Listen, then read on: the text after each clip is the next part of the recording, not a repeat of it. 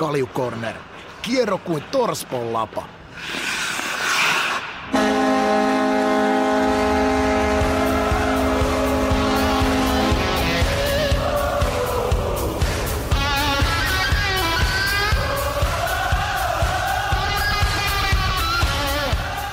Ja pam, tästä käyntiin Kaljukornerin tämän kauden 12 jakso. Tervetuloa kaikille Spotifyn kuuntelijoille ja tietenkin tervetuloa myös Ika. Kiitos. Juuso, a.k.a. Turun Puks, siis vielä tämän jakson verran Espanja auringoalla, joten toistamiseen tässä jaksossa tuuramisesta vastaan minä eli Vade. Eiköhän me Ika yksi jakso tässä vielä tällä nipulla pystytä maaliin pääsemään. No, kyllä mä oon kohta 30 vuotta kestänyt, että tota, no problemos. Että 30 muuten, se särähti nyt korvaan, mutta eikö 30 ole uusi 20 kuitenkin? No, mutta tota, no, niin 30 on aika lähellä kuule, että sä oot tässä meidän matkassa ollut. Huhhuh. Siinä alkaakin olla sitten jo vuosi mittarissa. Se on Sulla on 30 vuotta sitten pirskeet kuule kohta. Niin on, ja sulla on sitten vastaavasti eläkeikä kohta alkaa lähenee. No se pitää paikkansa. En mä kyllä näe, että sä koskaan jäisit eläkkeelle. Ainakaan virallinen. No, en mä eläessä ollut töissä. En mä eläessä ollut töissä. Niinhän niin. se sun pikkuveli sanoi. Joo. Eikö sä itsekin vähän sitä peräänkuuluta? No kyllä. Mä oon saanut nautiskella harrastuksien parissa. Joo. Eikö se jääkiekkoille joku kesällä pitäisi vielä olla lomaa, niin musta tuntuu, että sä oot vielä enemmän jäällä. No joo, se on ollut iät ja ajat sillä lailla, että tota, no, niin välillä tulee semmoisia kymmentuntisia jääpäiviä. Että ne on itse asiassa aika hauskoja. Onko mm. koskaan miettinyt sitä, että sä oot tälleen niin kuin sun ammattilaisuran jälkeen niin reenannut ja ollut jäällä paljon enemmän kuin silloin? Joo, kyllä se tämän Turun siirtymän jälkeen, niin jotenkin kiitos Jursin, niin jäi vähän se moodi päälle. Että tota, onneksi sun äitissä on kestänyt aika hyvin. Mm. Samalla kypärällä vieläkin kuitenkin. Kyllä, ei, ei, ei, ei potta jopa mihinkään lähde. Mm.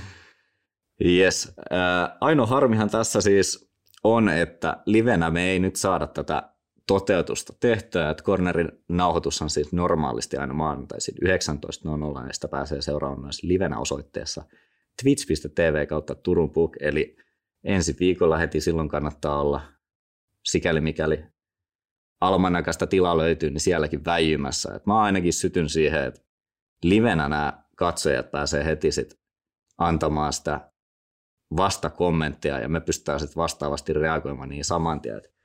Tuossa viime jaksossakin tuli niin monta hyvää semmoista vastakysymystä, että jos niihin nyt jokaisen otettaisiin kantaa, niin me ei oikeasti varmaan muusta puhuttaiskaan. Ja sä kerroit tuossa jaksojen ulkopuolelle, että sä vähän niin kuin toivot jopa sitä, että sut heitetään niin kuin live-toteutuksissa niin sanotusti kusee siis näissä ja NHL ja liigan lähetyksissä, niin mä ajattelin, että mä kysyn tässä nyt, kun saadaan sitten kaikille muillekin vastaus, että miksi se on se, että sä haluat, niin kuin, että tulee semmoinen niin kuin puun takaa se kysymys tai kysymykset, aihe? No siis ensinnäkin se osoittaa sen, että studioisäntä ja sitten se kaveri, joka siellä on, niin, niin, niin välittää siitä pelistä paljon ja sitten se on miettinyt todella paljon. Ja sitten kun toi pelissä on taktiikoita ja mieltymyksiä laidasta laitaa, niin, niin, niin ei ole olemassa kauden aikana oikeita vastauksia vasta sitten, kun se pytty jaetaan. Ja se, ketä sen mestaruuden voittaa, niin sillä on aina oikeat vastaukset ja muut voi pitää sun supussa. Ja sen jälkeen se menee taas siihen, että muiden täytyy löytää sellaisia juttuja, että ne pystyy sitten nuijii sen mestarin katolle. Et sen takia niin noissa live-lähetyksissä, niin, niin, niin mä toivoisinkin, että, että tulee, tulee oikein kunnolla vastakkainasettelu. Että, että kävisi oikein sillä lailla, että, että tota noin, niin mutkin saisi niinku pois raiteilta sillä lailla, että menee tunteisiin oikein kunnolla.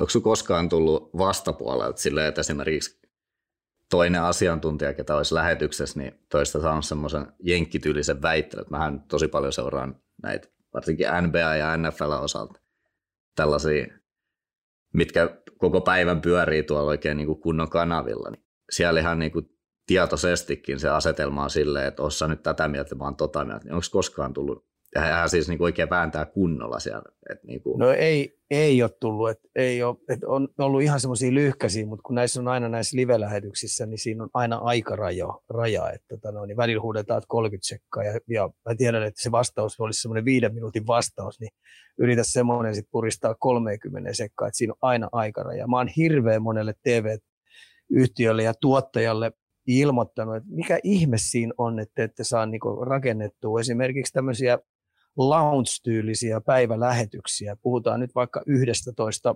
puoli yhteen, niin, niin TV-ssä esimerkiksi MTV tai Yle tai, tai, tai Nelonen, niin, niin radio, radioiden kautta ja muiden kautta niin ottaisi tämmöisen keskusteluohjelman, puhuttaisiin päivän polttavista jutuista ja puhuttaisiin tulevista liikapeleistä tai puhuttaisiin Turun alueella esimerkiksi Tepsin tapahtumista esimerkiksi kaksi kertaa viikkoa, tai niin kuin Pohjois-Amerikassa on maanantaista perjantaihin, ja heidän lähetykset on tuommoisia kolmetuntisia. Et tota, et, taitaa olla, Valtteri, sillä että Montrealilla on ollut viisi radioasemaa pelkästään, jotka, jotka tota, lähetti pelkästään lätkäohjelmaa. 24. Joo, ja olihan me nytkin, kun oltiin New Yorkissa käymässä, niin sulla oli koko ajan, aina kun satuttiin olemaan hotellihuoneessa, niin se ei tarvinnut kuin TV avata, niin sieltä sai kanavalta pyörimään sitten näitä urheiluja. Nehän pyöri siellä sitten niinku aamusta iltaan tai Niin yöllä. pyörii. On, ja ne on keskusteluohjelma, pesäpallo äh, tai baseball ja koripallo tai jenkkifutis. Niitä jenkkifutisjuttuja mä tykkään tosi paljon. Et äijähän tietenkin tykkäisi katsoa niitä korisjuttuja, mutta tota, no, niin meikäläiselle sytyttää nämä jenkkifutisohjelmat. Ja sitten tietenkin lätkällä on, lätkällä varsinkin Kanadan puolessa, niin, niin, niin on omia ohjelmia ihan älytön määrä. Ja se herättää ihmisten mielenkiintoisia. Ja sitten kun ihmiset pääsee niihin osallistumaan, niin sehän on se juttu. Joo, toimisiko tuommoinen, mä nostin tuossa vastakkainasettelua, että kun sehän on myös sit vähän niin kuin viide edellä mennään siihen, että no legendaarisia on Lebron vastaa Jordan ja tällaiset, että nehän on niin kuin joka viikko siellä käydään sitä samaa aihetta, mutta sitten kun ollaan, saadaan se vastakkainasettelu siihen ja melkein otetaan paidasta kiinni ja nyrkitkin heiluu siellä, niin ihmiset katsoo sitä vähän niin kuin reality TV puoleltakin. Että. Ihan, ihan, mä olen sata varma, että se toimisi Suomessa. Otetaan nyt tuosta vaikka Tappara ja Ilves. Tappara pelaa totaalisesti erilaista jääkiekkoa kuin Ilves. Ja Ilveksen pelaajatyypit on totaalisesti erityylisiä pelaajatyyppejä kuin Tapparalla. Niin pelkästään niiden kahden ansiosta niin saisi aika kovatkin viekkailut. Samoin Kärpät IFK esimerkiksi. Kärpät pelaa tällä hetkellä oman tyylistä jääkiekkoa ja IFK on tuot nousemassa kovaa vauhtia, niin kyllähän näistä saisi vaikka minkä näköistä vääntöä. Samoin kaiken näköisistä pelaajapersoonista, mitä siellä on. Toinen tykkää Ohtamasta ja, ja, ja toinen tykkää Saarijärvestä, niin kyllähän tämä niin on taivaan ja maan välillä on mielenkiintoisia juttuja. Ja sitten varsinkin, kun ennen peliä, sanotaan nyt, että Tur- Turussakin Tepsi puustaa omaa peliänsä puolentoista tunnin keskusteluohjelmaa, että Tepsin vieraaksi tulee kärpät ihan Jeesus siis saisi hienoja vastakkaisasetteluja. Ja sitten kun se ihmistä seuraa sitä peliä, niin onhan se selvää, että tota, no, niin ihmiset innostuisi menee hallille katsoa livenä sitä tapahtumaa. Joo. No, mutta eikä se alku hepinöistä ja kiitokset tässä vaiheessa taas kaikille, ketkä on kysymyksiä meille lähettänyt Twitterissä tai Juuson Discordissa ja meidän TikTok-kanavalla, johon nyt ei ole saatu klippejä niin paljon kuin oltaisiin ehkä haluttu, koska live-toteutusta ei tosiaan ole. Mutta käytäisiin tässä vaiheessa Cornerin sisältöä vähän läpi, eli lähdetään tällä kertaa liikenteeseen liigalla, jonka jälkeen tietenkin NHL ja lopussa paikkansa vakiinnuttanut sitä sun tätä osio. Eiköhän me tästä ikä aleta vaan tykittämään. Noni. Kaljukorner. Levällään kuin jokisen eväät. Ensimmäisenä siis liiga ja kuuntelijoilta tullut siis suurin osa näistä kysymyksistä jälleen ja startataan sellaisella kuin miten pelaajamarkkinat voivat olla kuivat, maalaisjärjellä työpaikkoja ehkä vähempi kuin ennen vai onko? Et mä en ole ihan sata varma, ymmärränkö mä oikein varsinkin tämän jälkimmäisen kohdan, mutta eikö ainakin liigassa nyt teoriassa löydy enemmän työpaikkoja, koska on nyt jengejäkin sen verran tullut lisää?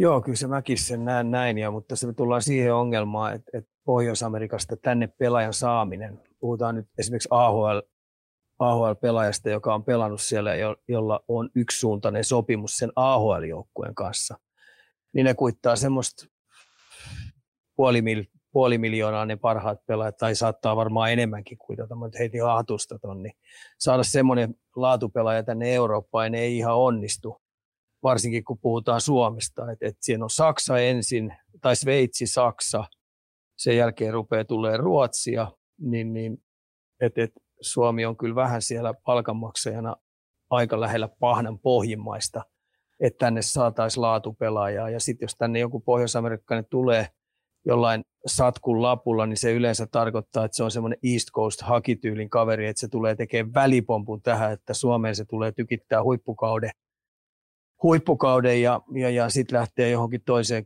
Euroopan, Euroopan maahan pelaa ammatikseen kunnolla tilillä, mutta vielä isommaksi ongelmaksi on tullut, että kun näitä pelikieltoja jaetaan täällä aika kovalla vauhdilla ja näitä ulkomaalaisia on saanut viiden matsin, kuuden matsin pelikieltoja, niin, niin, niin se ei oikein houkuta tulemaan Suomeen kyllä. Että se on, sen mä näen myös isona ongelmana tulla tänne pelaamaan. Mietin nyt itse, että jos sä saat kuuden matsin pelikielon, niin sulta lähtee liksasta yksi kymmenen osaa pois, plus sitten, että sen tulos, tulosten tekeminen kuudesta pelistä, eli yhdeksi kuukaudeksi melkein, niin jää väliin. Se on aika niin, paljon. Se ei, ei oikein houkuta. Et siinä oli liikalla kyllä sellainen pähkinä, minkä niiden pitää purkaa jollain tavalla. Se, että SM-liigasta saa huippu ulkomaalaisille ää, miellyttävän paikan tulla tänne pelaamaan. Et, et, koska rahalla sitä ei pysty tekemään, niin sitten se täytyy jollain muulla tavalla pystyä tekemään. Joo. Tässä oli seuraavana että miltä näyttää liikan kiristyvä valmentajien tuolileikki nyt kun Lukkokin julkisti ensi kauden päävalmentajansa. Onko lopuille aukinaisille paikoille vielä yllätysnimiä tulossa, jos pitää totena Tapparan Grönborgia sekä HPK Lehtosta? Nähdäänkö ensi kaudella vauhdikkaampi liiga myös siihen loppuun Joo, joo se Maso Lehtonen, tietenkin siitä puhutaan ja ihmiset höpisee ja mäkin olen ymmärtänyt sen ja on tietenkin, että se on hyvä persona – tuntee hämeenlinnalaisen kiekon ja mun mielestä se on ihan oikein hyvä kutitus Hämeenlinnalta. Vaikkakin Roki nyt tänä vuonna ei ole niin häppöisesti pärjännyt, mutta se teki kuitenkin Imatralla aika hyvää tulosta sarja huippujengillä. Se sai valkata sinne hyvät pelaajat ja sitten kaiken lisäksi se pelasi vielä siinä mestiksessä ihan hyvää jääkiekkoa ja se joutui siellä paineiden kanssa operoimaan. Et näistä uusista valmentajistahan mä en oikein tiedä, kun siellä on karjalaista ja muuta tulossa – tätä nuorempaa sukupolvea, niin mun kysymys on, että missä ne on päässyt stressin ala, alaisuudessa toimimaan ja opettelemaan ammattivalmentajaksi siitä, että sulla on paineet jatkuvasti läsnä. Koska Mestiksessä ei toteudu, eikä toteudu A-junnuissa, eikä B-junnuissa, mm. eikä nuorten maajoukkuessa. Eli tämmöinen pitkänaikainen tämmöinen kilpailullisen alasajo on onnistunut tosi hyvin tuhoamaan suomalaista valmennusjärjestelmää, että nämä nuoremmat valmentajat eivät ole päässyt sparraamaan ja, ja, ja marinoitumaan kovissa paineissa. Tota, nämä vanhat coachithan rupeaa pikkuhiljaa häipyä. Taponen poistuu nyt, tos, eikä se olisi vanha, mutta Taponen, Selin, Pikkarainen, öö, sieltä on hirveästi näitä kokeneita coacheja poistunut, niin, niin tämä uusempi sukupolvi tulee, että tota noin, niin katsotaan, miltä se rupeaa näyttämään sitä. Joo, tuohon vielä muotan kiinnittää, siis nämä, mitä tuosta muutamankin kertaan tullut. Niin. Mutta erityisesti tämä kommentti, että nähdäänkö ensi kauden vauhdikkaampi liiga, niin voiko esimerkiksi kaksi joukkuetta, ketkä sit ehkä sitten menisi vähän eri tavalla alkaisi pelaamaan, niin voiko se muuttaa koko ton sarjan dynamiikkaa? Esimerkiksi niin kuin tästä toivottiinkin ehkä vähän, että se menisi vauhdikkaammaksi ja nopeammaksi, niin esimerkiksi jos kaksi seuraa, ketkä pelaa vähän eri tavalla, niin alkaisikin yhtäkkiä dominoimaan tätä sarjaa, niin voiko se muuttaa sitten sitä koko leikkiä siinä. Tai monta joukkuetta siihen tarvittaessa, että oikeastaan voisi sanoa, että se koko sarja alkaisi näyttää erilaiselta.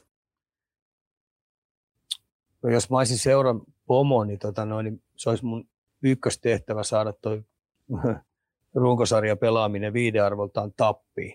Se on ihan kiistaton fakta, että tota noin, niin, lässähtänyt öö, kiekkokontrolli, tämmöinen trappipelaaminen, kerätään joukot kasaan, seisoskellaan keskialueella ja seisoskellaan maalin takana, niin se ei kyllä maksavaa yleisö kyllä kauheasti sytytä.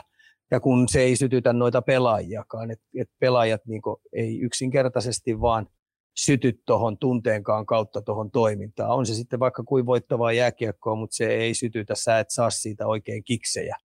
Mm. Sen takia seuran johdon katseet kiinnittyy seuran johtoon, mutta sitten tämä uusi sukupolvi, mikä tuot tulee, niin nehän on kaikki Vierumäen kouluttamia kavereita ja ne on ollut pitkään nuorten maajoukkueen valmennuksessa mukana, noiden koulutuksessa ollut mukana, niin tota, osaako ne sitten valmentaa muuta jääkiekkoa kuin sitä, niin se on sitten toinen kysymys ja se jää nähtäväksi. Et mua harmittaa se Manneri Mikon häipyminen kärpistä pois, koska se oli silloin toisena vuotena, kun ne tykitti, tykitti ja kokeili ja testaili kaiken näköisissä pelissä uusia juttuja innovaatisen rohkeiksi ja pelasi vauhdikasta jääkiekkoa, niin harmitti, ettei kärpät pysynyt sillä tiellä, vaan jossain, jostain kumman syystä heillä vähän hermo petti ja se meni tuommoiseksi vähän, vähän passiivisemmaksi touhuksi. Joo, tässä oli myös, kun valmennustyt on nostettu, niin tällainenkin, että NHL monella joukkueella on apuvalmentajina entisiä pääkäskyttäjiä, esim. Devils Tampa. Miksi liikajoukkueet ei käytä tällaista taktiikkaa, mihin liikassa epäonnistuneet valmentajat joutuvat? Kyllä aika pitkälti nämä, jotka on täällä. Itse asiassa mä olen sitä mieltä, että, että kaksi-kolme potkua sun pitäisi ainakin saada että sä oikeasti rupeat ymmärtää tuosta pelistä aika paljon. Ja Pohjois-Amerikassakin, ja mä oon varastanut tämän Pohjois-Amerikasta, Pohjois-Amerikat ne arvuttaa aika pitkälti siltä, että silloin sulla rupeaa olemaan riittävästi kokemusta. Ja ihminenhän oppii virheistä, ihminen oppii johtamaankin virheistä, ja silloin sulla on työkalupakissa aika paljon juttuja, ja sitten sulla on kriisi, kriisipaikkoja ollut siinä sun uravallilla ja, ja, ja sä oot niitä kriisipaikoista oppinut, vaikka sillä hetkellä et ole ehkä saanut sitä taitettua, mutta työkalupakkiin on tullut. Et mä suosittelisin kovin ottaa kokeneita jätkiä seuraan, seuraan niin hommiin.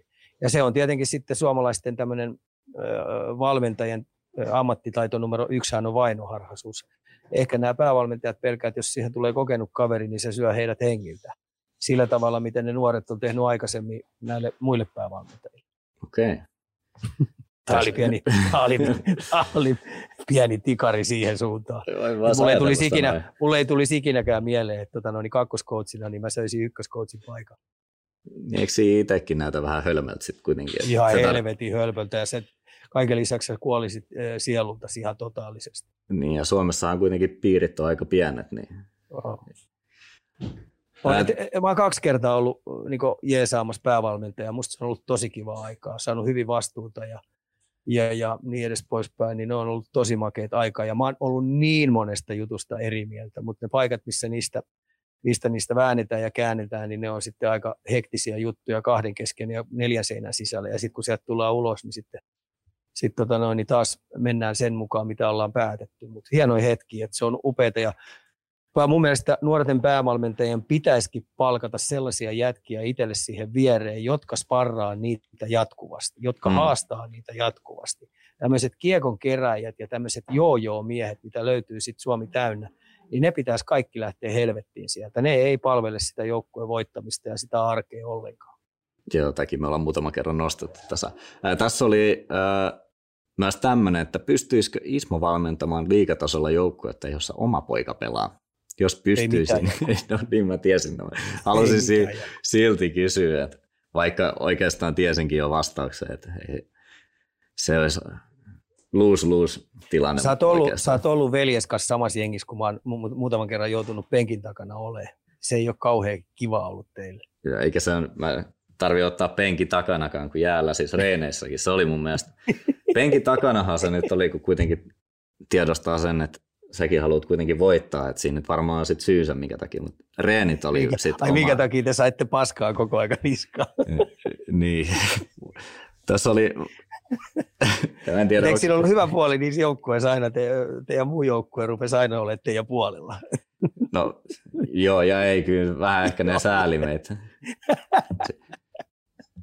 Kyllä se, no. niistä juniorivuosista on mielessä niitä, kun on koppiin lähetty kesken reeniä ja ei te nyt lähetä, kun te lähetettiin. Niin, niin, siis lähetettiin pois ja sanottiin, että sit kun luistelette vähän kovemmin tai painatte maalille, tai mikä siinä oli? Suurin virhe, mikä tehtiin, että jos sä et mennyt siihen riparille, kun sä ammuit kudiin, vaan karsit kulmaan, niin sä tulit ilmoittaa, että joo, sitä karta voi jatkaa suoraan tuonne koppiin, että tuu takaisin sen jälkeen, kun hakkaa tomat. Joo, ja se oli siis joku alkulämpötyyli, että vedeltiin vaan veskareille. Siis mä muistan vaan sen itse olla Jatketaan matkaa nyt, ei ruveta mun Arsi tuli sieltä parin minuutin päästä sama. Mä kysyin siltä, että mikä sillä oli. Eikö säkään mennyt ripareille? oli hauskoja aikoja. Mutta niin, tässä, tässä oli myös sit, tähän liittyenkin, että onko sulla vinkkejä niille, jotka koutsaavat junioreissa omaa poikaansa? Niin. Varmaan huonoja vinkkejä. No itse asiassa kaikista meidän muksuista on kuitenkin selvinnyt hengissä ja teistä on tullut ihan hyviä kansalaisia. Tota noin, niin, vinkkejä voisi olla se, että, kannattaa käydä se läpi tosi tarkkaan, se, että kun harjoituksia vetää, että siinä ei ole välimallia. Ja sitten se huono malli on se, että tota noin, antaa kaiken, kaiken tota noin, hy- hyvän ja kehut ja kaiken näköiset palkinnot niin omalle muksulle. Ja sitten taas huonona puolen se, että, että oma muksu kärsii ihan älyttömästi, että se joutuu, sit vaaditaan triplasti enemmän kuin muut. Että se on tosi vaikea rasti. Mutta se, että noin kannattaa käydä kaikki läpi, että miten siellä toimitaan, miten palautetta annetaan. Ja sitten jos isä antaakin valmentajana palautetta, niin, niin, niin, niin ja sitten kun se harjoitustapahtuma on ohi ja mennään autolla kotiin, niin sitten saat taas isä. Niin toi, on, toi, on, toi on vaikea rasti. Ja no. sitten täytyy myös varustaa ne lapset siihen, että, tota noin, että tota noin, ihmiset hallilla puhuu ja katsomossa puhuu, että toi valmentajan poika saa kaiken sen ja tämän ja se pelaa parhaiten miesten kanssa ja ylivoimaakin se saa pelata ihan älyttömästi, eikä se tarvitse vaihtoakaan kurvata. Että ihmiset puhuu ja puukottaa, että, että niiden lapsen täytyy ymmärtää sekin, että tota, sitäkin tapahtuu siellä ja niiden täytyy pystyä kestämään sekin. Joo. Se on kova tilanne, vaikea tilanne, ei helppo rasti. Oh, se on vähän nuorella tanssimista just. Ja, siis oh. sitähän ei voi välttää just, että muut puhuu, mutta erityisesti Joo. se, mikä säkin tuossa nostit, että se, että jos oma joukkue alkaa puhumaan sitä, niin sit se voi olla vähän huono. Et jos oma joukkue kokee, että valmentajan muksut saa jotain, niin se Joo. ei ole sitten oh. hyvä tontti. Et teidän tapauksissahan, teidän molempien tapauksissa, mulla oli aika helppo sinänsä, että tota, kukaan ei koskaan päässyt syyttää teitä laiskuudesta. Ei kyllä joo. Siihen te ette törmännyt ikinä. Aina kun pelattiin, niin teitä ei päässyt kukaan pelistä syyttää laiskuudesta. Niin, niin se on kuitenkin se iso juttu, mikä ihmisille tarttuu, että jos valmentajan poika on patalaiska ja muut, niin, tota noin, niin ja pelaa kuitenkin aika kovia minuutteja, niin sitä ei kestä erkkikään. Kyllä. Hypätäänkö joukkueisiin sitten? No niin. Kärppien tilannetta on tiedusteltu ja sä taisit itse asiassa olla Petopodissa. Ei ole maksettu shoutoutti, niin vähän tuohon tarkemminkin ottamakin, mutta jos semmoinen lyhyt yhteenveto, että mitä Kärpissä tapahtuu nyt?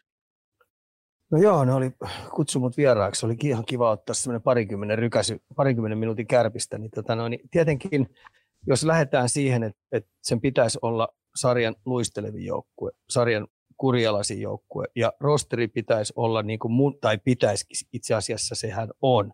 Se on Eurohokituurin tasoinen rosteri. Jos mä luettelen tässä velaajia, Leskinen, Ville, Turunen, Junttila, Tiivola, Kemppainen, Ruublad, Koivunen, Kunik, Emalsuen, Anttila, Ohtamaa, Kivistö, Björkvist, Niemelä, Topi, Björnström, Ludvig, Koskenkorva, Jesse – Kalapudas, Hermoni Julius, Plunkvist, Niemelä Mikko.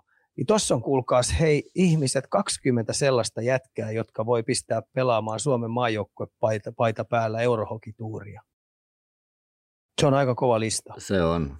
Se on itse asiassa tosi kova lista. Siinä on kuusi pakkia, siinä on ö, neljä ketjua hyökkääjää ja roolitusta löytyy, koko löytyy, taitoa löytyy niin mä en helvetti ymmärrä sitä, että minkä takia joka perkuleen pelissä niin haluaa pelata maalin pelejä.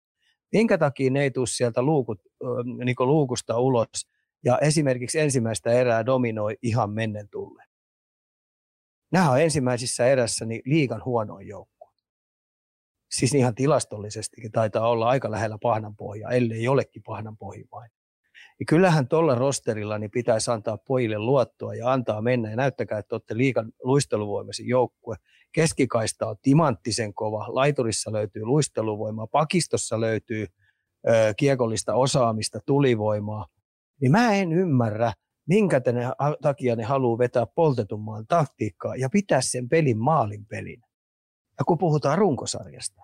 Ja sitten toinen, mitä mä en ymmärrä, niin, niin, niin kun nämä kaikki on kuitenkin, mä, mä tuossa ajattelin, että nämä on varmaan keskivertoisesti kolme vuotta ainakin ollut tuossa maajoukkueputkessa mukana. Ne osaa niin sanotusti meidän pelin, niin kuin vaikka mä herättäisin ne kuuden aikaa, tai ne kolme aikaa yöllä, mennään pelaamaan, pelataan meidän tapa, meidän peliä, niin ne osaa se unissaakin pelata. Ei tule muuten virheitä. Puhutaan puolustuspelaamisen tai hyökkäyspelaamisen rakenteesta, niin niillä on näpeissä se. Niin, niin niin minkä takia tällaisten jätkien kanssa pitää niin jumpata vielä yksi runkosarja ennen kuin voidaan sitten mitata se, että, että pudotuspeleissä saatetaan pärjätä. Ei me jakelu. Vai pitäisikö näille antaa vähän vapauksia testata ja kokeilla ja tuoda vähän uusia innovaatisia juttuja, koska nämä on tehnyt liian monta vuotta jo tota, tota, ton tyylistä peliä. Niin siellä saattaa olla kuule sillä lailla, että mä oon tähän vähän kallistunut, että se on just another day in office. Ne menee toimistolle, aukaisee sen läppärin ja naputtelee ne tilastot sinne ja häipyy kotiin. Mulla nousi tuosta just mieleen, voi olla, että on vääräs, mutta kun sä pelaat tuolla pelityylillä, niin se runkosarja voi olla aika harmaa. Eli niihin peleihin ei sytytä. Ja kyllähän se nyt on fakta, että kun NHL-pelaajiltakin tulee, kun ne pelaa vielä enemmän peleissä 82, niin sun on pakko sytyttää itse joka peliin, niin voiko se olla sitten syy, minkä takia esimerkiksi se ensimmäinen erä kärpillä tai ensimmäiset erät on niin huonoja, kun ei tuu sille sitä oikeasti paloa, että nyt on niin kuin pelipäivä ja pitäisi kuitenkin voittaa, vaan se on nimenomaan se just mitä sä sanoitkin, tämä just another day in office, niin siihen ei pääse oikein siihen peliin kiinni, ja niin kuin sitten yhtäkkiä huomataan, että ollaan häviöillä Sille himassa, ja että tähän on nolo, ja sitten ruvetaan pelaamaan. Niin siis, vaikka ne pelaisi, tiedätkö, ihan semmoista pelkkää pystysuunnan jääkiekkoa tai pelaisi ihan havumetsien tiedätkö, sellaista jääkiekkoa tai sitten pelaisi taivaan ja maan välitä ihan uusia innovaatisia juttuja kauhealla luisteluvoima. Yhtäkkiä olisikin 10 minuutin jälkeen 2-0 häviällä. Niin eihän tota, jää, tota jääkiekkoa joukkuetta, milloin tuollainen rosteri pitäisi heilauttaa suuntaan eikä toiseen. Vaan ne voisi vaan todella heittää femmat, jaaha, tämä onkin tällainen ilta, että kiekko vähän pomppi muuten vastustajalle, että eiköhän odeta toi, toi joukkue kiinni ja painetaan sitten ohi oikein kunnolla. Tämä on hirveä rosteri. Niin mä oon nyt kaatunut siihen, kun mä haluaisin, tässä, mä voidaan tässä lähetyksessä vielä sanoa, että heittäkää urbaani legenda nyt se roskikseen. Että sun täytyy joku yksinkertainen pelitapa jum, jumpata 60 pelin aikana kuntoon, jotta sä voit ku, playoffseissa pärjätä. Mieti vähän. Mm. Onko jääkiekkoilijat muuten ihan aikuisten oikeasti mukaan niin tyhmiä, että tota, noin yksinkertaista peliä pitää jumpata 60 peliä ja sitten harjoittelupäivät siihen peliin. Ei ymmärrä. Joo, avasin tässä just sarjataulun, kun piti mennä tarkistamaan. Kärpät on siis seitsemäntään tällä hetkellä. Joo. Mutta tämä on vaan tämmöinen mun vuodatus, ja mä tiedän, että monet ihmiset ja monet valmentajat on mun kanssa eri mieltä, että ne haluaa sen pelitavan jysäyttää tuolla tavalla, mutta mä oon sitä mieltä, että mitä enemmän sä löydät sellaisia uusia malleja, uusia vastauksia, uusia innovatiivisia, innovatiivisia juttuja tuohon peliin, tuohon nuoreen pallopeliin, niin sähän saat niistä ihan järjettömän kilpailuedun. Hmm. Siis ihan poskettoman kilpailuedun. Kyllä. Otaanko seuraavana HFK, ja nyt kun sarjataulukko oli jo tuossa myös auki, niin samoilla ottelumäärillä viisi pistettä jäljellä, siellä yhdeksän. Viimeisestä kuudesta pelistä viisi voittoa, ja sähän oot vähän tässä aikaisemmissa lähetyksissä sitä peräänkuuluttanutkin, että HFK, kyllä se sieltä nousee, kun aikaa annetaan. Niin. Joo, tietenkin tässä on nyt auttanut tietenkin Peltosen Ville ja sen valmennustiimeen, niin toi Taposen Roope loistava pelaaminen. Et sen torjuntaprosentti on 93 ja se on suomalaiselle jääkiekolle ihan älyttömän hyvä juttu. Koska kiistaton tosiasia on se, että tota, no, niin SM Liikan kärkijoukkueelle jätetään nyt tappara mm. pois, mm. niin muilla on ulkomaalainen maalivahti. Nämä joukkueet, jotka tuolla on pärjännyt, niin niillä on kaikilla ulkomaalainen maalivahti. Et, tota, no, niin nämä, joilla on vähän niin kuin kotimaiset maalivahti kaksikkokin, niin ne on vähän niin kuin pahnan pohjimmaisena tuolla. Että ne ei ole vaan niin kuin tarttunut. Että, tota, niin, niin IFK pelaamisesta mä sillä ei ollut huolissaan, koska mä tiesin että, ja on nähnyt sen ja on kuullut ja on jutellut, ja pelaajat on tykännyt tosi paljon IFK-valmennuksesta, tosi paljon siitä tavasta, millä ne on lähestynyt peliä, tosi paljon siitä, että millä tavalla heillä saa pelata, tosi paljon siitä, että millä tavalla sä niin logon puolesta pelaat. Ja se, että Ville on tehnyt 24-7 ja se haluaa uudistaa sen koko IFK, eikä puhuta nyt vain edustuksesta, vaan saada sinne oikeasti sen arjen ja eliittitason puitteet ja olosuhteet sinne kuntoon. Ja se, että se pelaajaputki rupeisi tuottaa sen salmelaisen Tobiaksen kanssa siellä, niin se rupeisi tuottaa oikein kunnon tulosta. Ei ole olemassa sellaisia hetkellisiä menestyksiä. Että kyllä tietenkin rahalla voi koittaa ostaa, ja IFK on sitä koittanut, mutta se ei ole toiminut. Ne tarvitsee pitkäjänteisen jutun, ja mun mielestä Ville oli koko aika oikealla tiellä. Ja nyt me tullaan vaan siihen, että tota, no, niin tämän jopa tämän kauden aikana niiden pitää määrättyä jätkien kanssa vielä arvuttaa sellaista, että onko ne riittävän hyviä palikoita olla tässä IFK-matkassa mukana, että ne pystyy antaa siihen voittavaa jääkiekkoa. Ja esimerkiksi puolustuksen kanssa niillä on tiettyä tapaamista ollut, että Ilari Merat on heidän kiekollinen ykköshevonen ollut. Eihän se niin pitänyt olla, mm. mutta se on kiistatta ollut. Eli puolustukseen niiden täytyy miettiä, että millaiset, millaisia äijää ne kasvattaa sinne ja millaisia äijää pitää oikeasti kokeneita äijää tulla sinne, jotka palvelee sit sitä voittamista ja varsinkin kiekollista tulivoimaa tuoda sinne. Ja sitten tietenkin yksi, mitä mä peräänkuuluttaisin IFKsta, että IFK ei ole lähellekään niin luisteluvoimainen, jalkava, taitava luistelee, mitä Peltosen Ville haluaisi, että se joukkue olisi. Et siihen heillä on vielä matkaa ja nyt me tullaan siihen, että millä tavalla ne saa sitä juttua tietenkin rosterimuutoksilla muutettua ja sitten tietenkin pelaajatuotannolla muutettua. Mutta IFK kanssa kannattaa olla kärsivällinen ja on sitä mieltä, että Peltosen Villes tulee helvaten hyvä coachi. Mikä sä laittaa sitten loppukauden tavoitteeksi Hifkille? Että... Kyllä mulla on vahva luotto siihen, että tota noin, niin ne nousee siihen kuuteen, viides tai kuudes on. Sitten tota noin, niin hän alkaa ihan uusi maailma. Sitten alkaa se ottelusarja. Mutta kaiken keinoin niiden pitääkin yrittää välttää noita sääliplayereita, että ne on aika helvetillinen paikka. Et viime vuonnahan ne taisi olla sillä että ne pelasi kaksi peliä. Mm. Uskomaton juttu se. No mitäs HPK? Pulkkamäki on kova. Pulkkamäki on ottelua ja yksi voitto, mä katsoin tuossa. Se, on se, ei ole, se ei ole kauhean yhtenäinen ja sitten Jolie ei ole pystynyt oikeasti omalla artistisuudella tuolla, tuoda sitä ää, muutama loukkaantuminen, aika kovia jätkiä siellä telakalla. Ja sitten kun ne on muutenkin on tuossa matkan varrella pelannut niitä maalin pelejä, nyt ne on maalin perit on ruvennut kääntyä tappioiksi.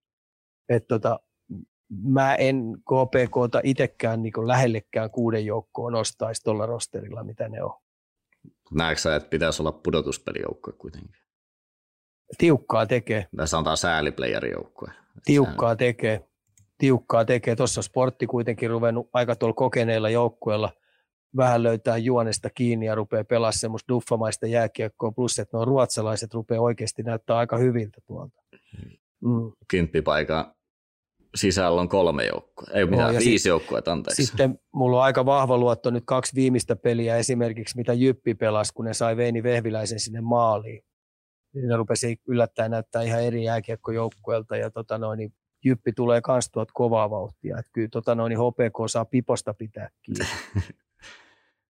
Joo, varmasti jos live-yleisö olisi nyt paikalla, niin me napattaisiin jokaisen koti seuraan Joo. kiinni, mutta mennään me eteenpäin ja sellaiseen aiheeseen kuin Kalju Cornerin kurinpito-delegaatioon, eli näkemys tähän Juhanssonin viideottelun pelikieltoon pyydetty ja Juhansson siis taklasi Ilveksen Jani Nymania suoraan päähän ja sä kerran oot ottanut tätä kurinpetoilemme virkaa tällä lähetyksessä, niin miten tota, tämä tilanne me nähdään täällä?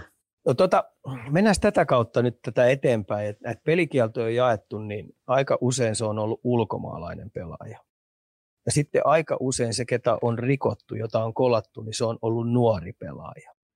Eli voisiko tässä olla joku yhtenäisyys, että nämä on tullut kovista eurooppalaisista tai kansa, pohjoisamerikkalaisista sarjoista nämä, nämä pelaajat, ja ne pelaa sen tyylistä jääkiekkoa, mitä siellä pelaa. Ja sitten taas nämä nuoret pelaajat on tullut nuoresta sarjasta, ne on tottunut pelaa vähän niin kuin, ei ole ollut niin valppaana, mitä siellä on ollut, ja sitten on ollut näitä vahinkoja. Ja tämäkin nyt oli sellainen, että siitä olisi hyvin voinut antaa 5 plus 20, se oli rapsakka tunnepitoinen rysäytys siitä ja, ja, ja nuori pelaaja ollut valmiina ja kiistatta osu kupoliin. Ja sitten kun toi linja on kerran tollainen, mikä se on, niin viisi peliä, no niin, viisi peliä lapsahti, mutta mut, mut, niin kuin mä tuossa jo lähetyksen aikaisemmin sanoin, niin täällä saattaa olla aika kauaskastoisia vaikutuksia, että miten nämä ulkomaalaiset, rupeeko ne oikeasti vierastaa tätä kautta, että sut, sut pistetään tuonne katsomaan viideksi kuudeksi peliksi siitä, että sä pelaat vähän rapsakkaampaa jääkiekkoa ja siinä sattuu sitten oikein kunnon vahinko. Joo, mä luin ton tämän raportin tästä, että mistä mä en ota nyt siihen kantaa, että onko viisi peliä oikein vai mikä se oli, mutta kyllähän se taklaus päähän osui ja mun silmiin ainakin osui se, että siinä olisi ollut aikaa, että, että nyt, nyt ei käynyt silleen, että se vaan oli huonossa asennossa, että olisihan se voinut niin kuin taklata kuitenkin sitä silleen, että se ei osu päähän. Että siinä vähän näyttää ainakin mun silmiin se, että siinä niin kuin haluttiin vahingoittaa oikein kunnolla. Et toki taas huomasi sen, että kun sä lähdet ihailemaan syöttöäsi, niin, niin ja, ja vähän pää siis ulkona siis... siinä. Että totta kai kurotus taas, niin vaikeita tilanteita, mutta mun mielestä niin kuin se linja, mikä noita on jaettu, niin jos muistakin on tullut viisi peliä, niin kai se sitten on se. Kai se on se viisi peliä ja sen kanssa on sitten heidän elet, elettävä, mutta kauas nämä, nämä tota noin, niin kauaskatsoiset päätökset voi vaikuttaa sitten määrättyihin juttuihin, mikä on itsestäänselvyys. Ja sitten ihan oikeasti noiden nuorten pelaajat, jotka tuo pelaa, ne on menossa nyt ammattisarjaan. Ja siellä on ammattilaisia, kovia ammattilaissarjoissa pelaavia, kovia äijä, jotka pelaa työpaikoistaan. Ne haluaa tuoda määrättyjä. Ja siellä pitää oikeasti olla vähän ereillä. Ei välttämättä A-junnujen sarjassa, B-junnujen sarjassa, C-junnujen sarjassa, ei, ei tarvitse olla on vähän eri juttuja, mutta kun oikeasti sä meet ammattilais, ammattilaissarja ja siellä on 10 000 ihmistä, niin siellä on tunteet pinnassa ja väännetään ja käännetään, niin sä et voi nukkua siellä ollenkaan. Sun on pakko pitää siitä sun kupollista huolta, sun on pakko pitää ropasta huolta. Mm. Näin se vaan menee. Ja tämmöinen viiden matsin pelikielto, niin eihän se sitä rikottua niin lämmitä yhtään. Eikä se lämmitä Ilvestäkään yhtään, koska ne ei pelaa Ilvestä vastaan seuraavan kerran. Mm. Päinvastoin se on niin Ilveksen haastajilta yksi pelaaja pois, joka auttaa sitten määrättyjä joukkueita voittaa niin Vaasan sporttia. Kyllä. Mm. Seuraava kysymys. Ilmeisesti muutaman kertaan koitettu saada linjoja läpi meille, eli täällä on toivottu ikan liikan top kolme valmentajat, eli valmennusta pyydetty hyökkäjät, puolustajat ja maalivahdit, ja sitten jos niin saa, niin perustelut. Niin lähdetään nyt vaikka tuosta valmennuksesta, niin mitkä niput sä sieltä nostaisit? tai tuleeko sulle joku mieleen? Ei tarvitse ehkä kolmea, mutta lähdetään nyt ainakin, että tuleeko sulle heti joku mieleen? Että no. ketä saa etulyöntiasemaan tällä hetkellä esimerkiksi tuolta niin kuin valmentajien suunnalta? En.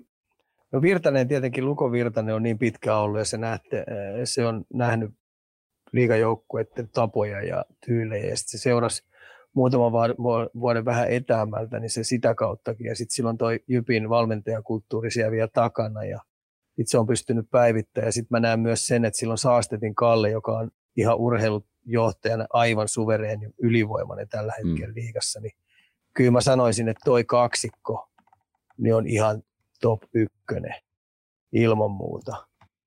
Ilman muuta. Ja, ja sitten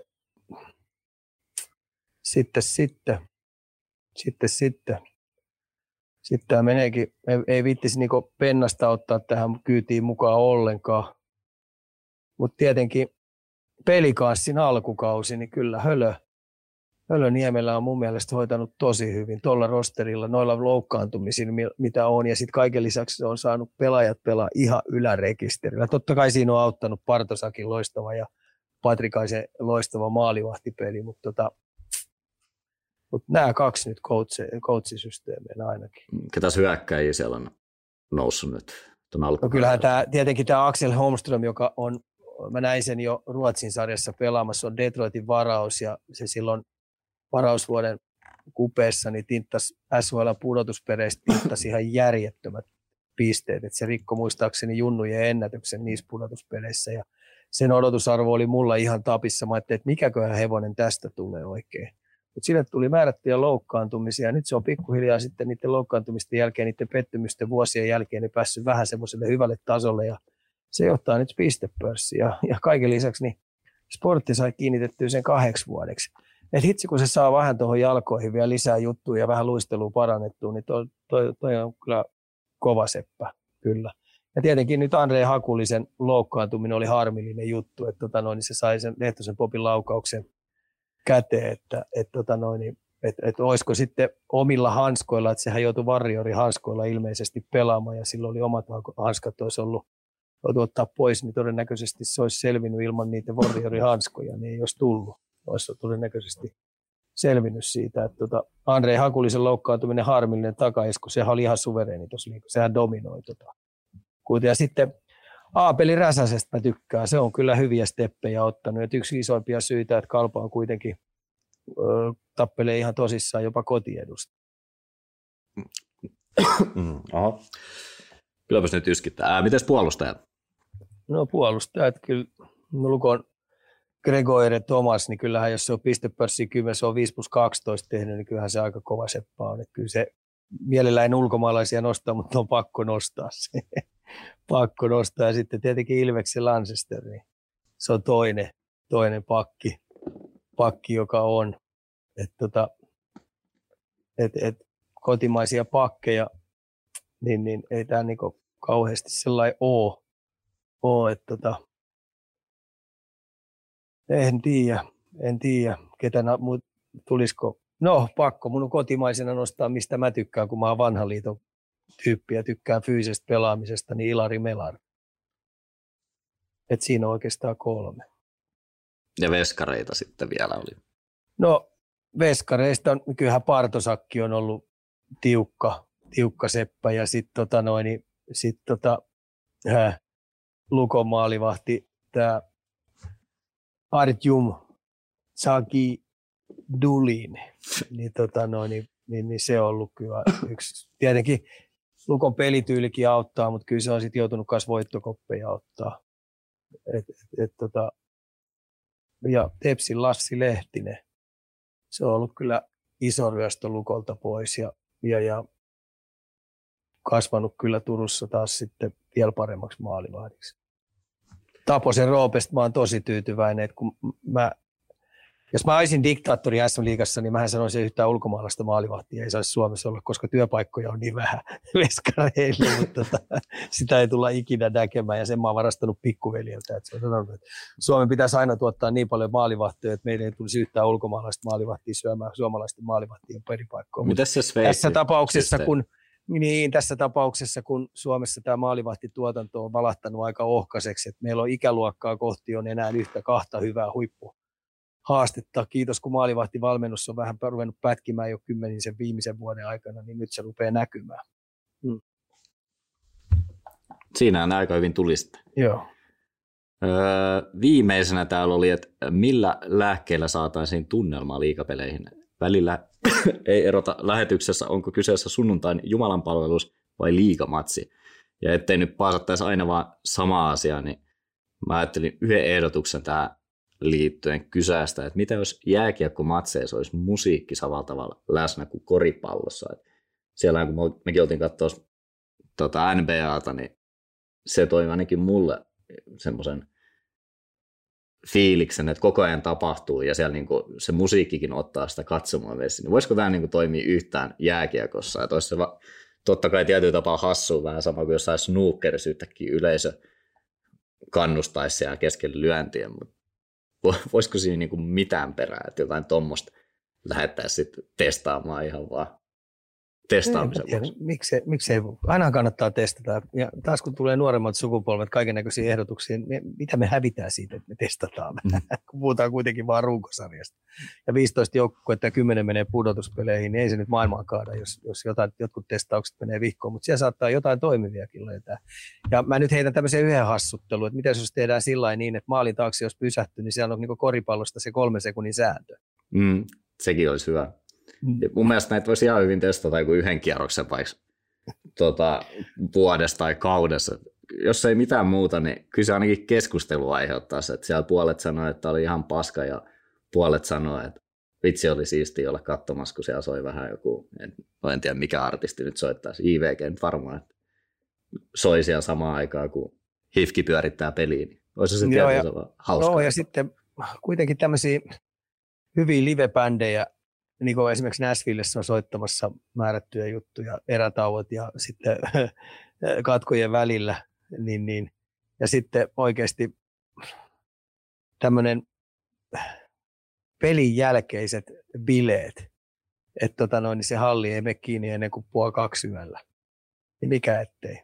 Sä oot saanut kuitenkin tuon verran porukkaa, niin siellä on kuitenkin tilaa monessakin hallissa, niin järjestää ihan hyvät jatkot sinne missä on hyvää, hyvää halpaa ruokaa ja bileet pystyy, saattaisi helpottaa. Ja sitten ihan oikeasti, niin nyt täytyisi niin päätökset, kun, kun nämä liikan päättäjät ovat aika kovissa paikoissa tuolla, tai ainakin heillä pitäisi olla kansanedustaja kaiken näköistä, niin nuijii nyt nopeasti sen päätöksen, että kun edetään näinkin 2023, niin sä voit oikeasti viedä oluen sinne katsomaan.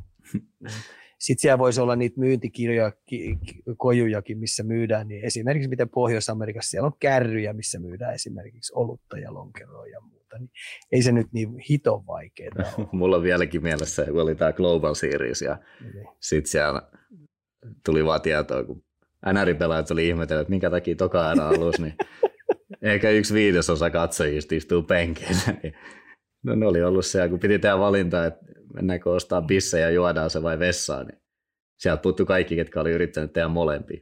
Joo, ja sitten kun moni ostaa sen kaksi bissejä siellä, niin niillä on kauhean kiire juoda, niin eikö siinä käynyt vielä siinä yhdessä pelissä, että toi Colorado teki kolme maalia tosi nopeasti, niin no. sillä jäi...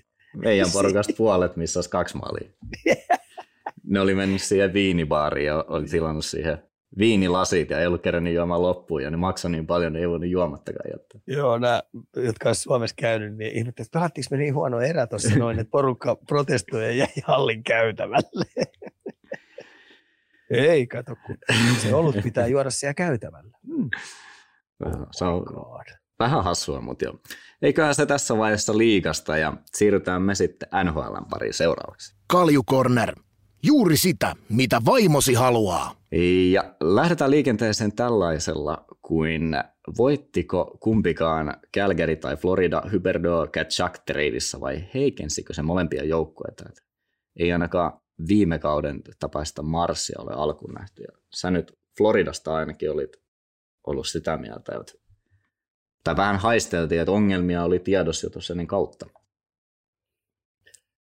Mä sanoisin, että on hyvä kysymys ja mä oon myös kallistumassa, kun nyt kun tämä tulee, niin mä oon kallistumassa siihen, että heikensi muuten molempia.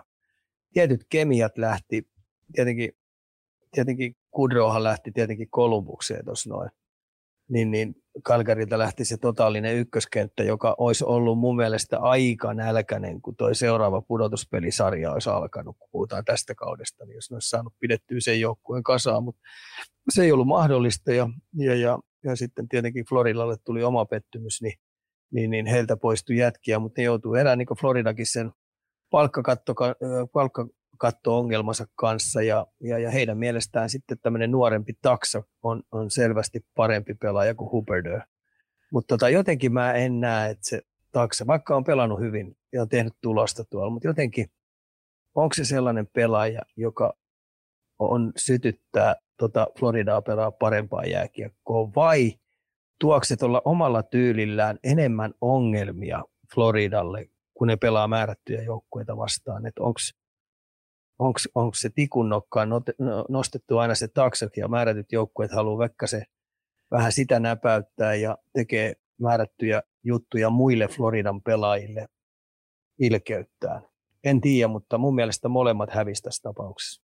Joo, tuossa oli Floridasta tullut myös toinen kysymys ja ilmeisesti ainakin tämä, tämän esittänyt kuuntelija on näitä pelejä aika paljonkin kattonut, että Floridan tuohon tasaisuuteen ja siihen, että sitä ei ole löytynyt, että mikä johtaa valmentajan valitsemaan aluepuolustuksen ja miespuolustuksen välillä, vai onko se pelikohtaista pelaamista, jota muutetaan? Eli vähän tähän ehkä coachipuoleenkin nostettu näitä, että että Mun mielestä niiden, mä sanoisin näin, että niiden isommat ongelmat on, on siitä, että tota, heidän pakit ei pysty nyt tuottaa samalla lailla laatu avauspelaamista tai jalalla nostamista, mitä edellisenä vuonna. Samoin hyökkäjät ei, ei pysty keskialueen ylittää tuota hyökkäyssiniviivaa samalla itseluottamuksella kuin viime vuonna – ne joutuu tyytymään tosi paljon päätykiekkoihin ja mun mielestä niillä on riittävästi jalkoja joka kentällä si- siihen hommaan tehdä, että se vuotaa niiden karvauspelaaminen. Et viime vuonnahan ne meni aika järjettömän raikkaasti ja hienosti eri tyyleillä se hyökkäys siniviivan läpi, koska niillä oli itseluottamus kunnossa ja ketjujen kemiat toimi, mutta tänä vuonna se ei ollut lähelläkään. Et Florida nyt pelaa sellaista jääkiekkoa, että on tämmöistä 50-50 jääkiekkoa, ja, ja, ja jos niitä yksi napsu vielä alaspäin putoo tuosta, sanotaan nyt esimerkiksi Parkkovi esimerkiksi vielä loukkaantusta, ei pystyisi pelaamaan, koska se on nyt yhden pelin tuossa ollut pois, ja mä oon vähän miettinyt, että olisikohan sillä kirraisi joku paikkaa, koska se ei ole mun mielestä niin raikkaalla jutulla, mitä viime vuonna. Niin, niin ei ole kirkossa kuulutettu heidän pudotuspelipaikkaa. Mm. Jos me ajatellaan tuossa noin heidän, heidän tota noin, puoltaan, mikä täällä on, niin täällä on, täällä on kuitenkin, hei New Jersey pelaa ihan älyttömän hyvää jääkiekkoa. Carolina Islanders, ei Islanders huonoa, Rangers ei huono, Pittsburgh on nousemassa kovaa vauhtia. Ja sitten heidän divisioonassaan, mikä täällä on, niin Boston, Toronto, Tampa Bay. Mm.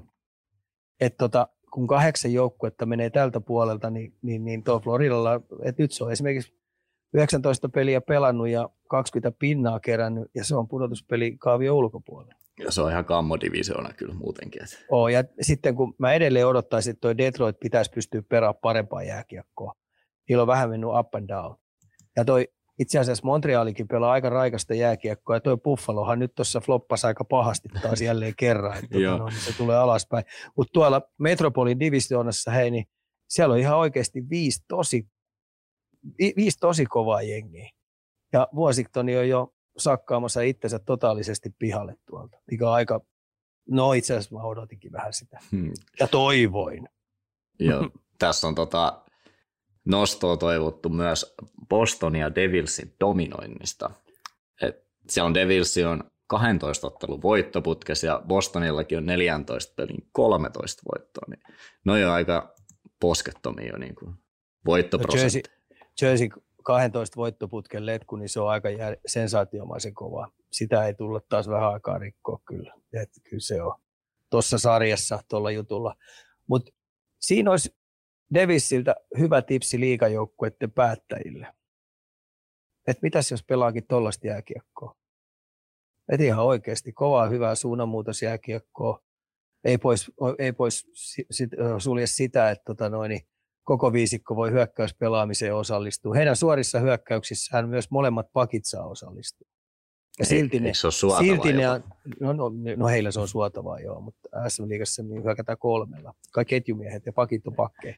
Eikö se ole kaksi ja yksi varmistaa vielä? niin, niin, no, niin, no, mutta leikki leikkinä. Niin Jerseyssä on sillä lailla, että tota, no, sit ne haistaa aika hyvin sen, että, että koska se peli kääntyy. Että, että niin ylivoima hyvien maalipaikkojen ylivoimahyökkäyksen tilaston, niin niillä on kymmenen per peli. Eli ne luo ylivoimahyökkäyksiä aika kovaan salkin, niin, niin niistä ylivoimahyökkäyksistä kymmenen, ne on kymmenen per peli. Ja ne ei anna ylivoimahyökkäyksiä niin laatumaalipaikkoja kuin noin kolme per vastustaja.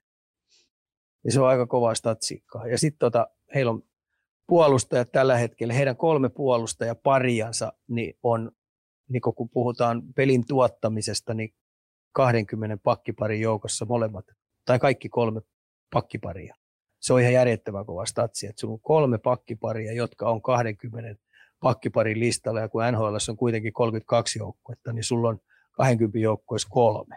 Morjes. Mm. Ja sitten kun mennään Bostoniin tietenkin, niin tämä on nyt se vuosi, että heidän pitää ihan oikeasti säätää tuo pelaamisen siihen, että ne menee päätyy asti.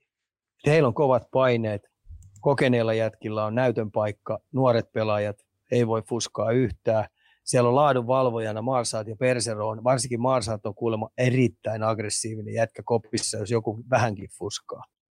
Et tota, siellä on tällä hetkellä paikan. Kreitsin tuleminen takaisin on auttanut yhden ketjun kuntoon.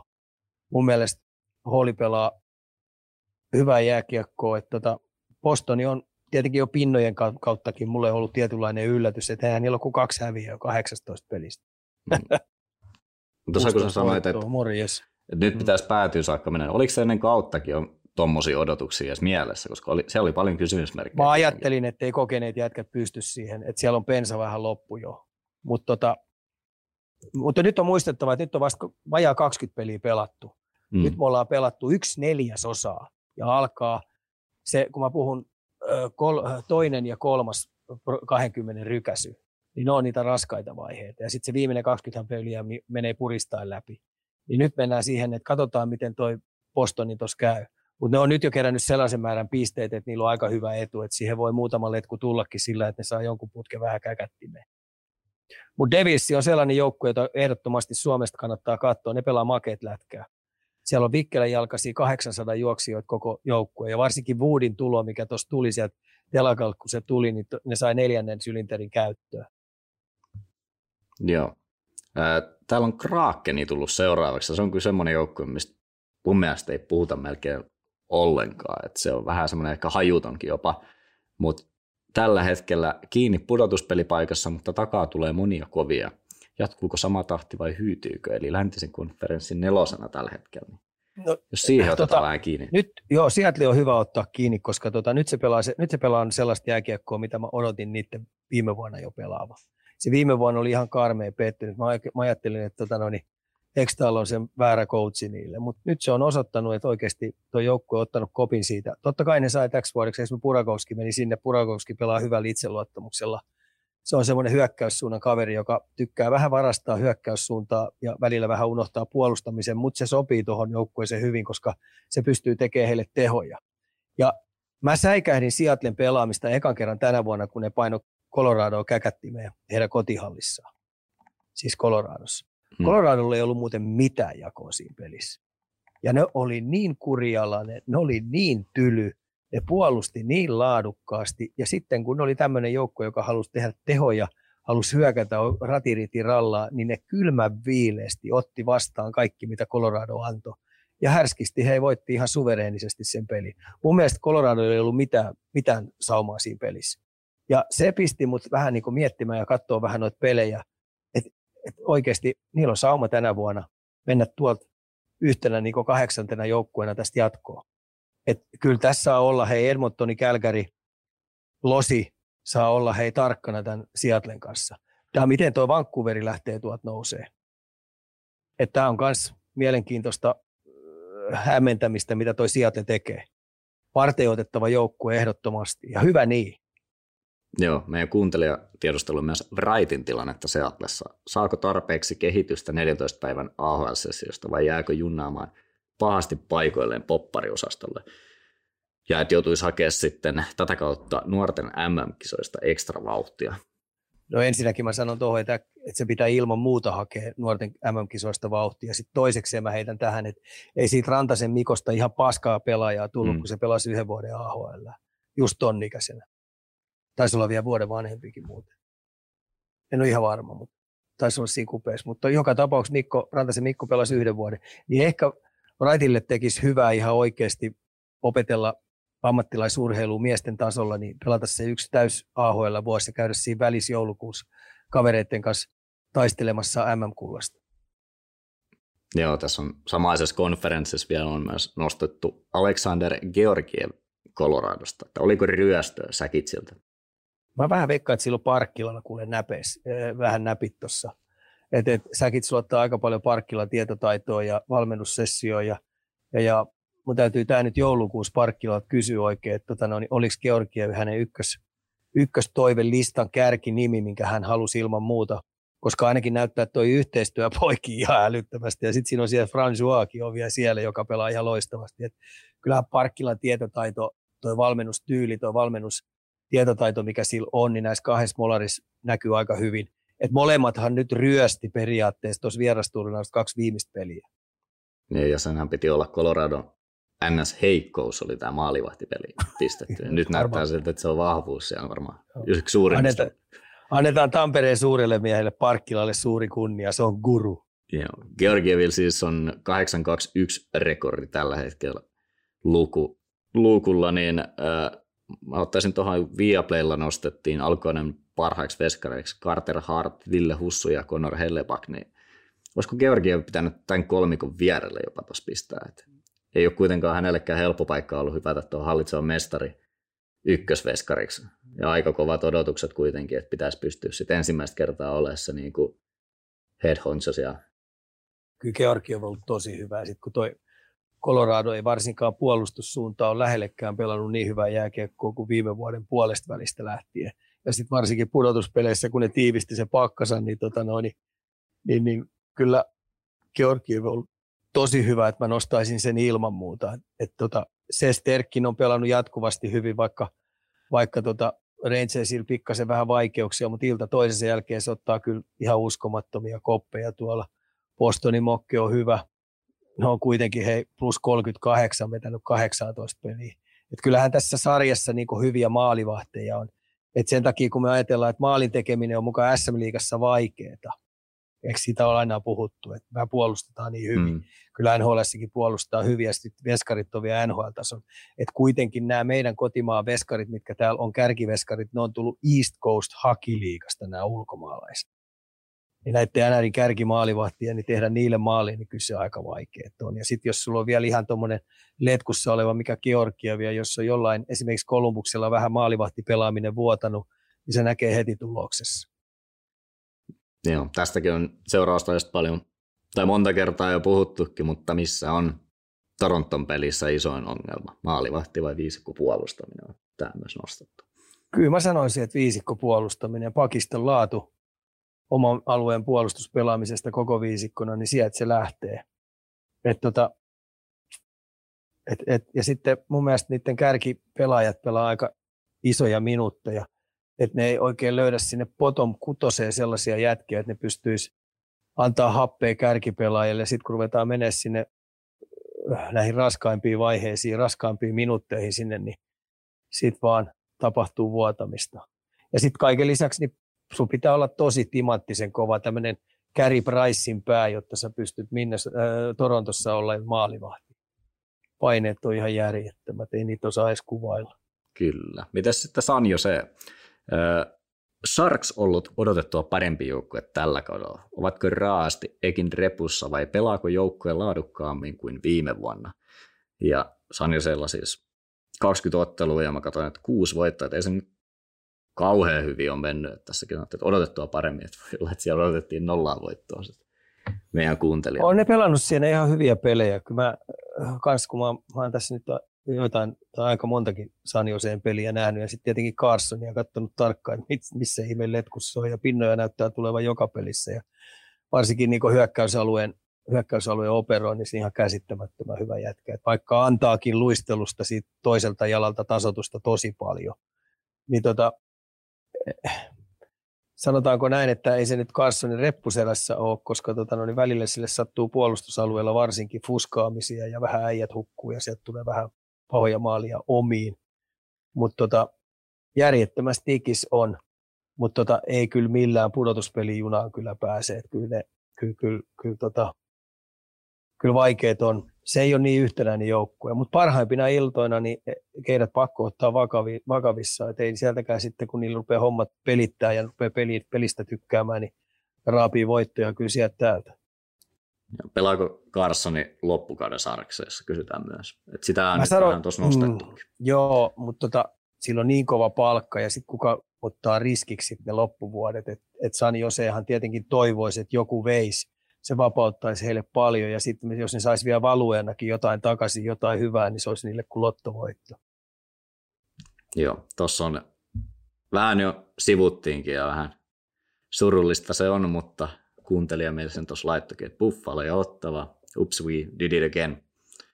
Molemmilla siis alut hyvät ja sitten niin jyrkkään pulkkamäkeä, että se ettei varmaan edes hissillä tulla ylös. Niin miten se on aina samat joukkueet?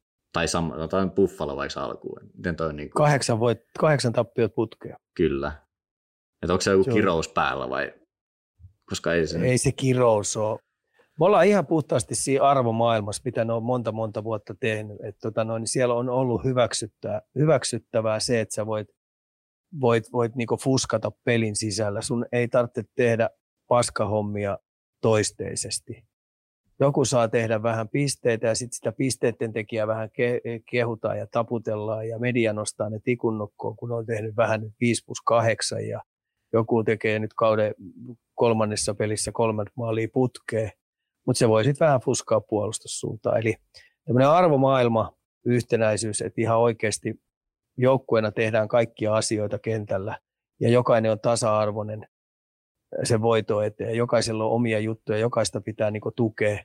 Niin tota, se ei ole nyt ollut. Ja nyt se on näissä viime peleissä näkynyt ihan selvästi, että tämä on niinku ottavaa mulle karmea pettymys. Että et kyllä siinä ei vaan näytä niinku millään oppivaa. Et, et molemmat löytää jatkuvasti tapoja, millä helvetti ne hävii järjestää pelejä. Vaikka ne pelaisi hyvän pelin, niin pelin sisällä ne saattaa hölmöillä sen peli. Niin, tuossa mä oon antanut plussaa sulle, että oot ottanut tuota oikein, niin eikö sä ottavasta vähän haistellut, että pitäisi pudotuspeleissä olla tänä vuonna? No kyllä, mä odotin sen pelaavan tänä vuonna parempaa jääkiekkoa kuin Detroit. Ja tuolla Detroit on nyt 22 pinnaa, heitä niin 9 pinnaa, 9 pinnaa karussa. Mm.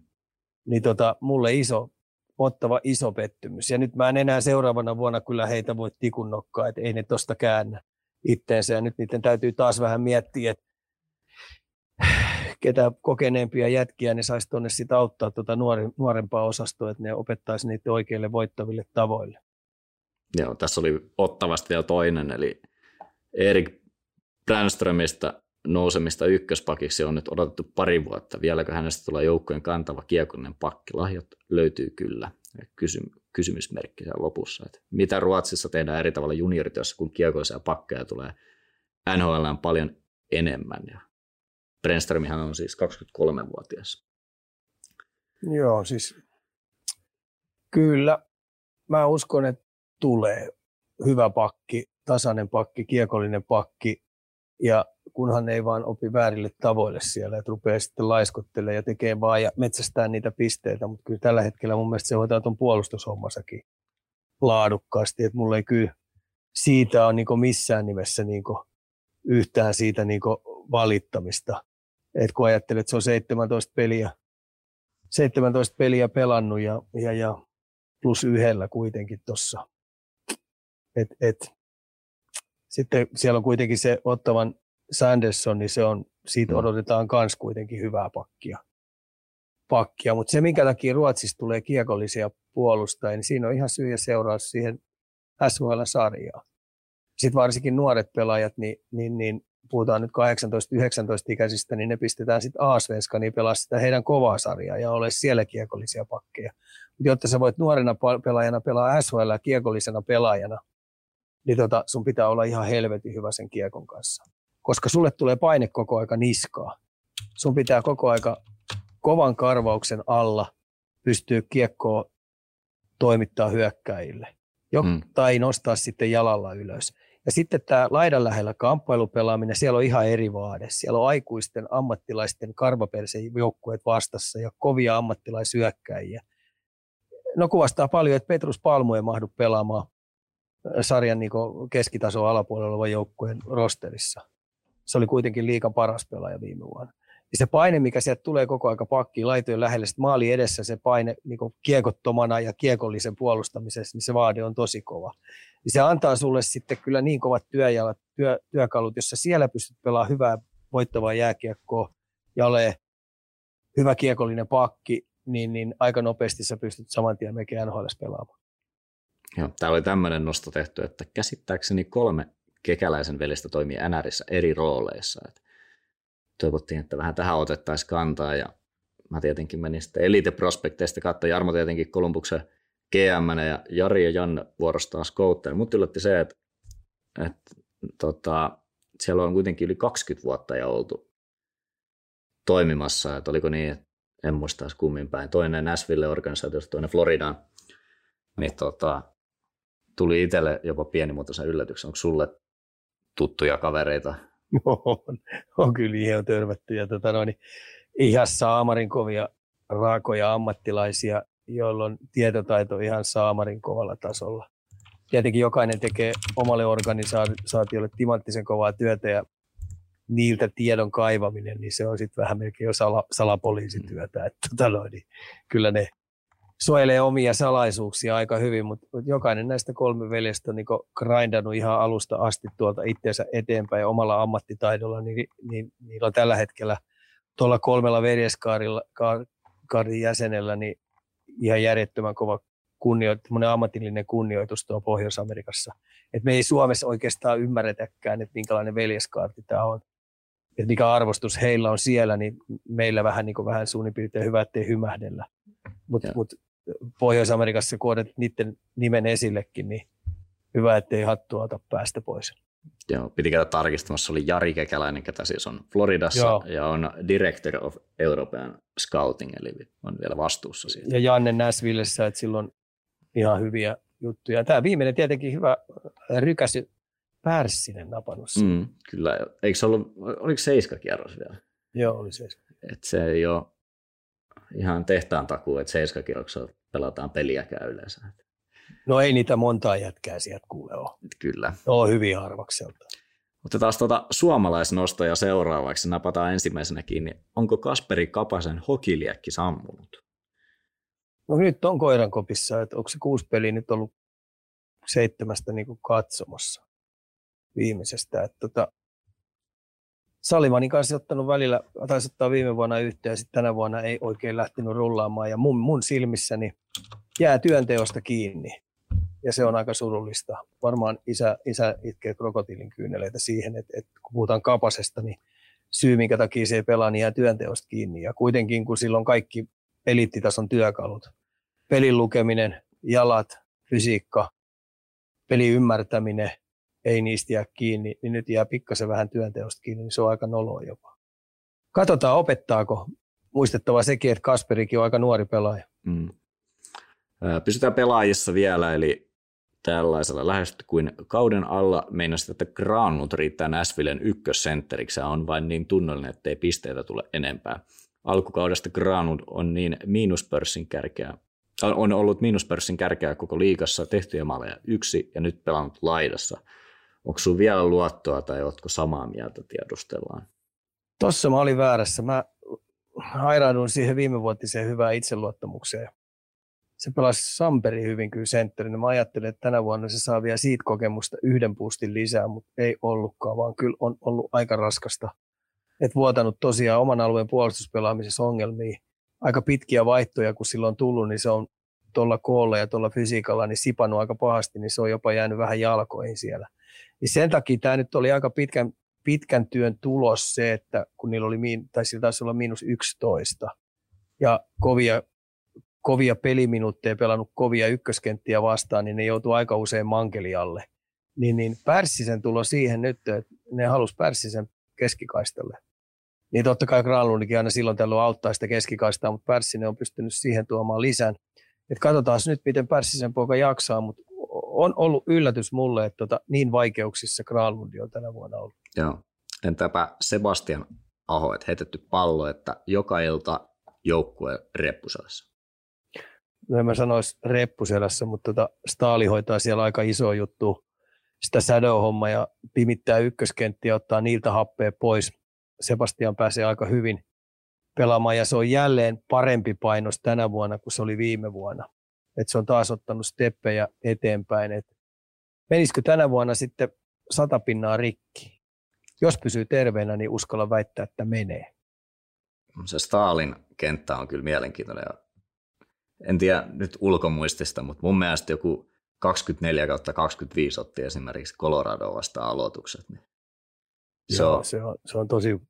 Et siinähän Colorado, kun Colorado otti niitä pisteitä, niin, niin, niin McKinnon vastaan Staali oli, ja, ja tota noin, niin ne kun Stalin sai painettua kuitenkin pitkästä aikaa taas nollille, kun nehän ei ollut jäänyt nollille, ne oli vetänyt semmoista kahta kolmea plussaa siinä. Niin, niin se oli yksi syy, minkä takia Colorado pystyi pisteet ottaa. Joo. Puljusta on seuraavana toivottu. Pieniä kommentteja. Mitä siihen nyt sanoisi? Että hei, siihen oikeastaan voi... Työkalut on, mutta nyt näyttö päälle. Et, et tota- edelleenkin. Tota, niin, siis edelleenkin. Ja mikä mua häiritsee, kun se on esimerkiksi, kun hän heittää paljon kiekkoa selustaa ja hänelle heitetään kiekkoa selustaa, niin se kiekko tulee aina sieltä, sieltä läpi. Ei aina luistellaan 60 metriä omiin. Ja sitten oma alueen puolustuspelaamisessa, niin edelleenkin sille tulee siellä isoja pelilukuvirheitä. Että se ei riittävästi mun mielestä vakavoidu siihen tehtävään, että nämä minimiasiat, mitkä siellä pelissä, niin pitää hoitaa. Ja sitten tietenkin toinen, niin toinen on tämä, tämä kiekottoman tilan tekeminen, taklauspelin tekeminen. että mä oon aika monta kertaa nähnyt hänen taklaavankin, mistä hän saa taklauksen, mutta se taklaa vähän niin kuin ohi niin tuolla massalla, mikä kun se painaa 100 kiloa, niin sen pitäisi ysäyttää niihin pakkeihin, kun ne on kanssa 100 kiloisia sillä niin, että niillä lähtee happi pois. Kiltit kaverit tuppaa ole jono hänelle ja sen pitää ihan oikeasti ottaa sellainen asenne, että se alistaa niitä pelaajia, eikä toistepäin, mm. että ne pakit niin vähän alistaa sitä. Se on ihan turha tulla pyyntelemään anteeksi. Tämä on hyvä esimerkki, tämä Pärssisen tuleminen Näsvillessä. Se meni ihan oikeasti sinne sellaisella meiningillä, että vittu se ei kunnioita ketään. Ei sit ketään päinvastoin, niin se menee suoraan in your face ja menee muuten ropan läpikin sieltä. Ja kuin ollakaan, niin se tekee siinä sivussa, me teki vähän niin kuin tulosta. Siinä on pullille hyvä tipsi. Sakari Manninen, onko paluu Eurooppaan edessä? Hän taitaa olla tukossa tällä hetkellä, eli odotetaanko me täällä vielä kärsivällisesti, että se paikka sieltä aukeaa vai? Aukee, se paikka aukeaa. Sen pitää nyt vaan jaksaa siellä ihan hyvällä OK yhden suunnan tilillä niin tehdä, tehdä itsestänsä itsestänsä niin koko aika pienen kaukalon pelaajaa, vähän tutkia sitä peliä, vähän ymmärtää sitä, että kun se lukku aukeaa, ennen mitä myöhemmin se aukeaa ihan varmasti se ovi sinne, että se saa sen näytön paikan ja sitten pitää onnistua. Eli tulla vähän samalla meiningillä, millä pär, Pärssinen tuli.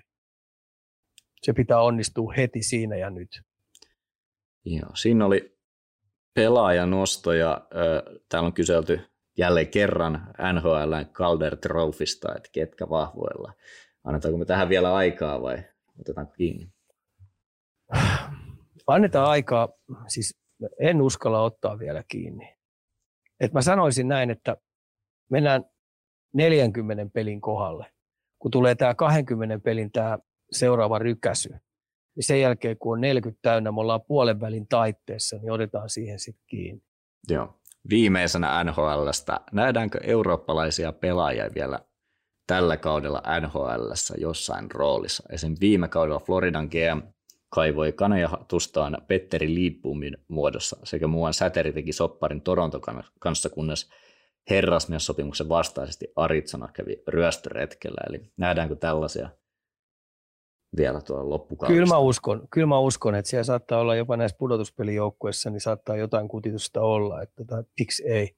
Kyllähän Euroopankin, Ruotsin sarjassa on hyviä jätkiä ja, ja, ja, ja Sveitsin sarjassa on hyviä jätkiä, kokeneita jätkiä, jotka saattaisi olla taikaa ottaa sisään. Joo. Se NHL-osuudesta. Seuraavaksi sitä sun tätä.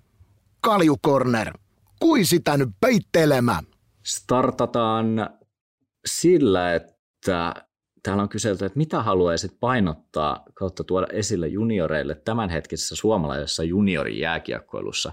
Mitä itse painotat valmennuksessa ja tässä on nostettu esimerkkejä pelin ymmärtäminen, luistelu, syöttäminen, jne. Ja mehän ollaan tätä pää ylhäällä operointia ainakin aikaisemmin peräänkuulutettu top 1 asiana, niin otettaisiko tähän kylkeen sitten joku toinen vielä? No kyllä justiinsa tuon Euroopan, mun mielestä Euroopan parhaan jääkiekkoluisteluvalmentaja Tiia Hurmeen kanssa just pari päivää sitten juttelin sen kanssa ja mä sanoin sille, että mä oon entistä enemmän kallistunut siihen, että sun työmaa sen kun lisääntyy. Eli, eli yleisluistelutaidon opettaminen kaikilla muodoilla, oikein peliasennon opettaminen, että et kyllä se aika, mikä niillä on vapaat, vapaata noilla pelaajilla, ja jos ne haluaa paremman luistelutaidon, niin oikeasti niiden pitää jumpata sitä älyttömästi, eikä, eikä pelkästään kaksi kertaa viikossa riitä, että kyllä me mennään siihen kolmeen, neljään, jopa viiteen kertaa viikkoon, sillä meiningillä, että välillä se voi tehdä vähän matelamasykkeillä, mutta oikeasti saada siihen luisteluun sellaisia tehoja, että entistä enemmän, kun mä katson nyt tämänkin hetken NHL noita kärkijoukkueita ja näitä nuoria pelaajia, mitkä tulee Pohjois-Amerikasta, niin jumalisten ne osaa luistella taitavasti. Ja sitten kun siinä pysyy se kiekkokin vielä mukana, niin, niin tämä luistelu.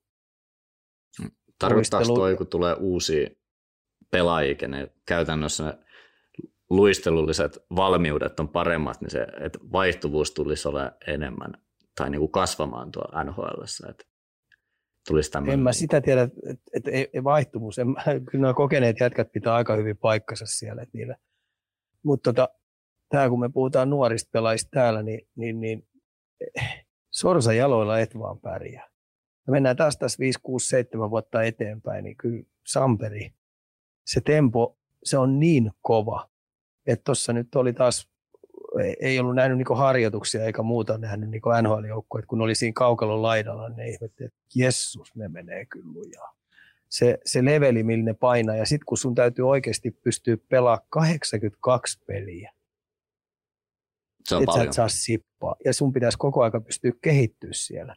Niin se sun luistelutekninen taitavuus pitää olla niin huippuluokkaa, että tota noin, niin sä et mene punaiselle punaiselle ollenkaan. Et tota, ja 82 pelin jälkeen niin sun pitäisi tehdä rytminmuutos vielä siinä pelaamisessa, mm. kun alkaa pudotuspelit. Niin tota, sen takia, että et tota, tämä yleisluistelutaitavuus, luistelunopeus, luistelupeliasennon, niin se on ihan älyttömän iso. Ja sitten toinen on tietenkin, tietenkin tämä kiekon syöttäminen, haltuun ottaminen kaikissa eri muodoissa, niin, niin, niin sun pitää pystyä adaptoimaan niin monta juttua siellä katse ylhäällä tunnistaa, missä on, minkälaisia syöttöjä antaa, minkälaisia, onko ne ilmassa, onko, onko ne mailoja alta, niin edes poispäin. Niin se on ihan, ja sitten kolmantena mä sanoisin, että sulla pitää olla suunnitelma. Ilman suunnitelmaa niin ei voi tulla eliittitaso-urheilijaksi. Ja sitä suunnitelmaa pitää olla sitten yksi kokki tekemässä. Onko meinaatko suunnitelmasta niin yksilötasolla vai joukkuetasolla? Vai yksilötasolla, ei nyt puhuta yksilöurheilijoista joukkuetasolla ihan turha, kun ei, ei joukkue elää vaan joukkueaikaa, mutta yksilönä sun pitää olla ihan oikeasti gameplan ja sun pitää oikeasti tunnistaa sun puutteet ja jutut. Ja sitten toinen juttu, mikä on, niin sun pitää olla sellainen fysiikkakoutsi siinä, joka oikeasti pitää sut terveenä ja. koko aika. Mä, Et esimerkiksi, mä, oon kuullut, mä oon kuullut sellaisia juttuja, että esimerkiksi luistelu rikkoo lonkkia niin voi pyhä syyllisen. Mä otan tuohon gameplaniin vielä tota, kiinni, niin miten sä jaksottaisit se, että puhutaan me niinku esimerkiksi neljän vuoden vai vuoden vai kuukausia? Ihan puhtaasti olympia. Mä aina puhun olympiadeista, että et ensinnäkin kun sä siirryt lukioon, niin sulla pitäisi olla kaksi olympiadia alla, missä on tehty oikeita asioita. Huomasit, kun sä siirryt lukioon. Huppista keikkaa. Mm. Miten ne jaksotettaisiin siellä sanotaan. No, no nyt ei kestää sitten liian kauan, että ei pysty jaksottaa. Säästetään se. Et, se. Säästetään se johonkin, sitten pitää tehdä ihan kokonaan erillinen ohjelma, mutta ihan oikeasti fysiikkakoutsin tehtävä on ensinnäkin pitää nolla toleranssi niin, että se vammauttaa pelaajaa.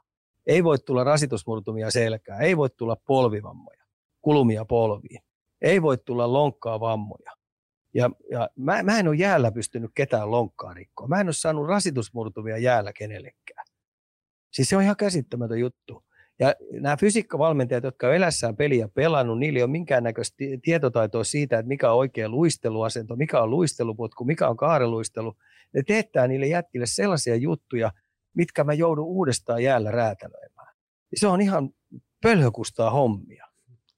Tämä saa mut ihan raivon valtaa, koska tota, no, niin mä ottaa päähän noiden nuorison puolesta, koska nämä bisneksen tekijät, jotka pyörittää tuo kaiken näköistä bisnestään, niin eihän ne helvetti ota mistään vastuuta. Mutta kyllä vastuuta kannattaisi ottaa siitä, että jos se jollekin paukauta rasitusmurtuma, niin se seuraa sua hitto lopu elämä. Hei, mm. lopun elämän. Ja sä olit täällä yhtenä päivä käymässä, kun mä työn yhden fysiikkakoutsin kanssa täällä kyse, kyselin, niin näillä on ihan oikeasti järjettömiä eroja näillä, jotka pyörittää kaiken näköisiä juttuja tuolla.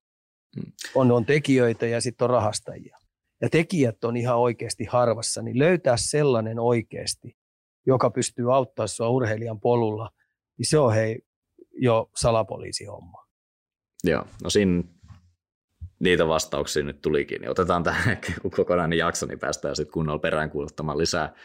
Öö, no itse asiassa tämäkin vähän tuohon samaan osuu vielä, eli mitkä lajit vahvistavat eniten jääkiekon pelaamista. Sitä me ollaan monta kertaa sanottu, että niinku kannattaa Kaikki raitisilman liikunta on tietenkin lätkäpelaajalle tosi hyvä. Mitä enemmän pystyt välillä matalasykkeisempiä pelejä, välillä sitten tempoa. Ja sitten mailapeleistä, niin mä aikoina tein tietenkin tutki, tutkinut, että mikä näistä mailapeleistä olisi lähimpänä sitä, mikä pystyy niin auttaa lätkää tosi paljon. Mä tulin siihen tulokseen, että sulkapallo. Sulkapallo, oikein kunnon tempopeli, niin että sä paukutat menee esimerkiksi 60 minuuttia, jopa välillä 90 minuuttia, tietenkin 90 minuuttia aika helvetin pitkä aika pelata sitten mm. tempo sulkapalloa, että se on sitten noutaja tulee, mutta se ei ole niin kauhean vaarallista, että välillä sitten melkein pyöryt siellä, siellä laatikossa, niin, tota no, niin sulkapallo, että siinä molemmat pakarat saa peliasentoa jatkuvasti, sun pitää koko aika pysyä pelin sisällä, tulee rentoja lyöntejä ja sitten ennen kaikkea se joudut kusettaa siinä koko aika. Älä yhtään näytä, mihin sä lyöt. Et sulkapallo on näistä mailapeleistä ihan loistava. Tietenkin sitten tennis on omanlaisensa, se on vähän pit, pitempää, sun täytyy tekniikka osata niin hyvin, mutta tota, kyllä mä näistä mailapeleistä heitän helponta vastauksen sulkapallo. Eikö siinä ehkä vähän lähimmillä sykealueilla liikuta siinä suorituksessa sitten? Lätkävaihdos kuitenkin, kun vedät siellä spurtteja, niin sun sykkeet nousee, ne on nopea tempoisia. Joo, kyllä. Mutta sitten sulkapallo on vielä niin paljon tappavampi, että sä, saat siitä ihan, sä saat siitä sellaisen sä saat siitä sellaisen anaerobisen rykäsyn oikein luonne pois restin. Et mä muistan joskus aikoinaan silloin, kun Hurmeen Jamppa, Hurmeen Jampa reenautti itseensä kesällä, niin mä jouduin sitä kaksi kertaa viikkoa juoksuttaa siellä sulkiskentällä ihan tappiin asti ja se veti niin, että et se oli hänen aina ne viikon kovimmat rykäsyt, että hän sai sen tehtyä sulkapallolle ja se oli silloin parhaimmillaan, niin jumaliste se oli hyvässä kunnossa ja kaiken lisäksi oli muuten hyvä pelaa sulkapalloa. Joo. Tässä kun ollaan näissä junioreissa liikuttu, niin tällainen oli tämmöinenkin kysymys eksynyt joukkoon, että vieläkö sulla on se upea paku, millä kuskasit mua ja Iinestä mukaan kupittaalle joskus 15 vuotta sitten. 15 oli ehkä vähän liioteltu, eli Iines, sun tyttäre siis, ilmeisesti hän ei joku joukkuekaveri, niin oot käynyt antamassa pakettiautolla kyytiin. Niin no itse tiedän tähän vastauksen, mutta saatkin itse kertoa, että mitäs pakulle kuuluu. Totta kai paku voi hyvin, se on mun ainoa omaisuus, ei sitä mihinkään. Äiti yrittää kovaa vauhtia sitä myydä pois. Onko sulla tiedosta, että pakuhan ei saa enää pitkiä matkoja tehdä. Et kaveripiiristä kyseltiin ratsuksi tonne Tampereelle muutto ja pääkalopaikalta ilmoitettiin vaan, että paku liikkuu enää pelkästään Turun alueelle, että se ei oho, kestä oho, enää pidempiä reissuja. Mutta joo, äh, täällä oli takas itse asiaan oikeastaan, että olisiko nuorten pohjoisamerikkalaisten maalivahtien syytä miettiä, olisiko kehittymisen kannalta hyvä kokeilla lähteä kovin eurooppalaisiin liigoihin. Et kenttäpelaajia täällähän on jo nähty, ja mulla nyt ensimmäisenä tuli Matthewsin nyt tämmöisenä ison profiilin esimerkkinä mieleen, mutta luulisin, että veskareille ehkä täällä olisi vieläkin paremmat säännöt. No, tuossahan sä luettelet, että liigassakin nyt ulkomaalaisia veskareja ainakin on. On, niitä on tosi paljon, varsinkin näitä, näitä eurooppalaisia on tosi paljon. Että nekin hake, hakeutuu, koska Pohjois-Amerikkaankin pääseminen on aika vaikeaa. Vaikeita, mutta kyllä se veskarin tontti on, tontti on vaikea ja lähteä sitten esimerkiksi niin ruotsalainen maalivahtituotanto on tällä hetkellä tosi kovalla tasolla. Että Ruotsi tuottaa tosi hyviä mokkeja siellä, että ne on tehnyt se oma linjavetonsa ja se tyylisä, millä ne valmentaa siellä, niin ruotsalaisiakin veskareita on tulossa paljon ja venäläiset nyt on dominoinut tota jo pitkään tuolla. Ne aloitti silloin että suomalaisten maalivahtivalmentajien, kun Kaarelat ja kumppanit sinne meni joskus ja ajat sitten, niin meni, ne loi sinne systeemit kuntoon ja sitten kun niillä on puitteet ja olosuhteet ollut siellä koko aika ja ne on marinoinut niitä, niin sen takia sieltä tulee liukuhinnalla. Mutta pohjois-amerikkalaisista maalivahdit, nuoret maalivahdit, niin ne on vähän samassa tilanteessa kuin suomalaisetkin mokeet. Että tota noin, niin siellä junnupuolen maalivahtivalmennus ei ole ihan tip-top kunnossa, että ei ole kuin harvoja paikkoja, missä on kunnossa. Joo, tämä oli sitten hyvä kysymys, mikä oli tullut, eli tanssista. Onko se urheilua vai taidetta? Onko urheilun ja taiteen välillä syytä edes luoda eroa etenkään tässä tapauksessa? Jos on, niin minkälainen tanssi on urheilu ja minkälainen taidetta? Erottaako tämän esityspaikkaa vai mikä? Mähän tiedän siis, sä käydät tanssia tosi paljon kaikissa sun esimerkkeissä, niin sen takia tämä oli mun mielestä hyvä kysymys, että onko se urheilua vai taidetta sun mielestä? No kyllähän jääkiekkokin on parhaimmillaan, varsinkin runkosarjassa, ja no miksei myös pudotuspeleissä, niin se on parhaimmillaan taidetta, että se on urheilutaidetta. Ja kyllähän suomalainen jääkiekon pelaaja niin pitäisi jostain sitä rytmitajua saada, koska jääkiekon pelaaminen on rytmitaju mm. ymmärtämistä ja se on rytmiä hakemista. Ja tota, tuollahan me tiedetään se, että Sports Science Lab, joka on mun, mun mittakaavan mukaan niin ylivoimaisesti paras fysiikka kuntoon laittamispaikka, niin on paletin puolelta ottanut tosi paljon sinne, sinne harjoitteita. Ja joskus aikoinaan venäläinen jääkiekko Tarasovin johdolla niin otti todella paljon paletista eri harjoitteita, juttuja käyttöönsä siellä Neuvostoliiton aikana ja se on edelleenkin siellä heidän oheisharjoittelussa. Että tota noin, niin jos mun pitäisi jääkiekkoilijoille suositella jotain, niin se on paletti. Joo, noista treenimääristä ja sen tasosta. Mutta taas sitten hei suomalainen jääkiekkoilija palettisali. Se on sitten hei toinen rasti. niin piti sanoa, että näistä treenimääristä sen tasosta oot ainakin muistaakseni tehnyt semmoisia vertausnostoja, että se tanssi pesee ainakin tietyillä osin satanolla jääkiekko, vai otetaan vaikka paletti sitten vielä tuohon esimerkki. Sama pianosoitto muistaakseni ainakin kans tullut siinä, että löydät oikeat valmentajat ja vastaavia. Niin Joo, kyllä, kyllä. Jos puhutaan paletista ja sitten vaikka mikä, mikä muu, tanssin muoto ja muut, niin ne harjoittelumäärät, mitä se joudut tekemään, puhutaan nyt huipputanssi, nämä huipputanssit, jotka tuolla tanssikilpailu niin ihan jääri, että tuntimäärä, mitä ne päivässä enää. Ja niitä ei muuten kukaan käy sy- syyllistää ihan kun nuoresta pitää ne tanssia ja harrastaa palettia, että ne harjoittelee liikaa. Eikä siellä ole muuten isit ja äitit tuossa selittämässä, että miten oikeasti harjoitellaan. Hmm.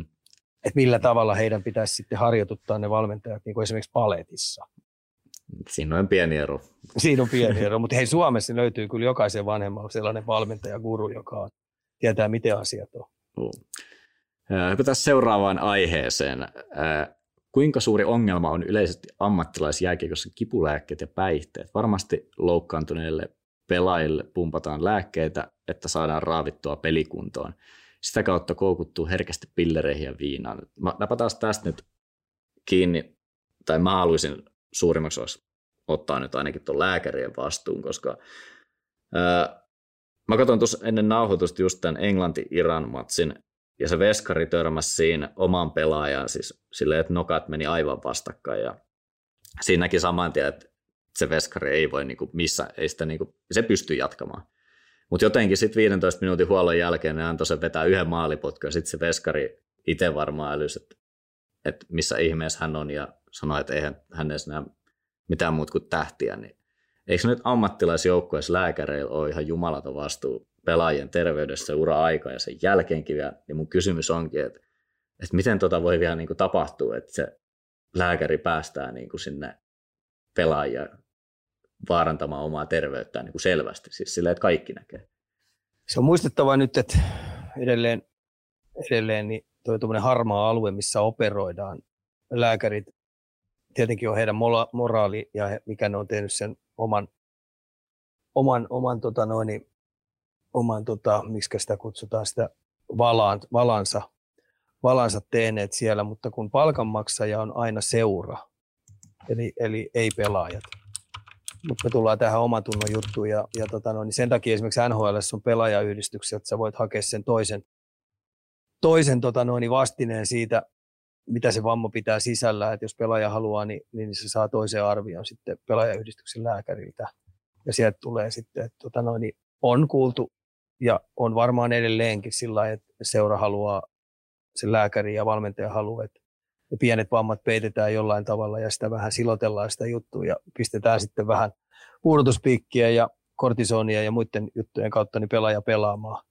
Mutta tota, se on sellainen, että kyllä pelaajan pitää myös itse pystyä sit olemaan kova siinä päätöksissä, mutta se on helpommin sanottu kuin tehty, koska jokainen ammattipelaaja haluaa päästä auttamaan sitä kaveriporukkaansa mm.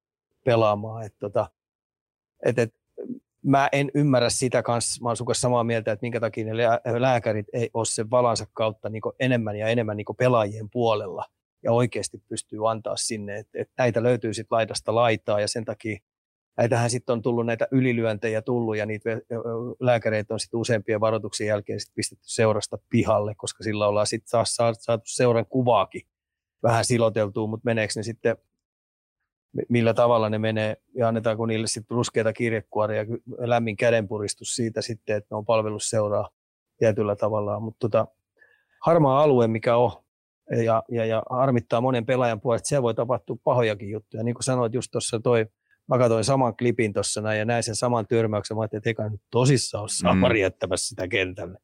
Ja niin ne jätti sen sinne. Ja sitten coachi vielä saivarteli siellä ja armitteli ja teki niin kakkosmokenkin homma ihan järjettömän vaikeaksi siinä. Että siinä oli kiva mennä sinne muuten tolppien väliin seisoo. Kyllä. Ja sitten nämä kipulääkkeet ja muut, niin jääkiekkoilijat on myös ihan samanlaisia ihmisiä kuin muutkin ihmiset. Että on kyllähän tuo muutkin ihmiset, niin on kaikenlaisia leikkauksia ja sairauksia, niin noihin kipulääkkeisiin saa helposti jäät koukkuu, jos niitä urakalla syö. Ja samoin niin lätkäpelaajatkin niin saattaa viinaa jäädä. Tuohan meillä näitä jätkiä, jotka on jäänyt viinaa koukkuun. Mm. Että tota, sairaus, sairaus siitä helposti saattaa tulla. Tai en sano helposti, mutta osalle saattaa tulla. Ja yhden polvileikkauksen kokeneena, niin kyllä ne aika... En yhtään ihmettele, että niin voi käydä, että jos jäädään koukkuun, koska se on aika ihme ja mitä sieltä on kehitetty, mutta se siitä. Täällä on myös kysytty tästä psykologisesta valmennuksesta, että miten yleisesti sitä joukkueessa käytetään vai onko se enemmän sit yksilötasolla, missä hyödynnetään tällaisia? Kyllä se on entistä enemmän joukkueurheilua kuin tulossa, että jätkät uskaltaa ja haluaa hakea apuja. Et, et se on lätkän peluukin ja jalkapallon pelu ja kaikki nämä pallopelut, niin se on tiettyyn taitotasoon, että aika marginaalisetkin erot on, on tuolla huipputasolla – sitten me tullaan ihan tuohon päähän, että kuin, kuin kovin sä kestät stressiä, kuin, kuin paljon sä otat itseäsi huonoista suorituksista ja kuin nopeasti sä pystyt nollaamaan, niin ammattiauttajat, ammattiurheilupsykologit, niin niistä on tosi iso apu kyllä. Ja yksilölajeissa sitä on jo iät ja ajat käytetty. Mm. Että ei siinä, siinä mitään ihmeellistä on. Että et pelaajan täytyy itsekin pystyä tunnistamaan, että ihan oikeasti, mitä jos mä koittaisin, että auttaisiko toi mua, jos sä rupeat huomaa, että tota, sun tuloksen tekemisestä tulee sulle ongelmaa. Kun urheilu on sitäkin varten ja huippu, huipputasollakin pelaaminen, niin se pitäisi olla koko ajan kivaa.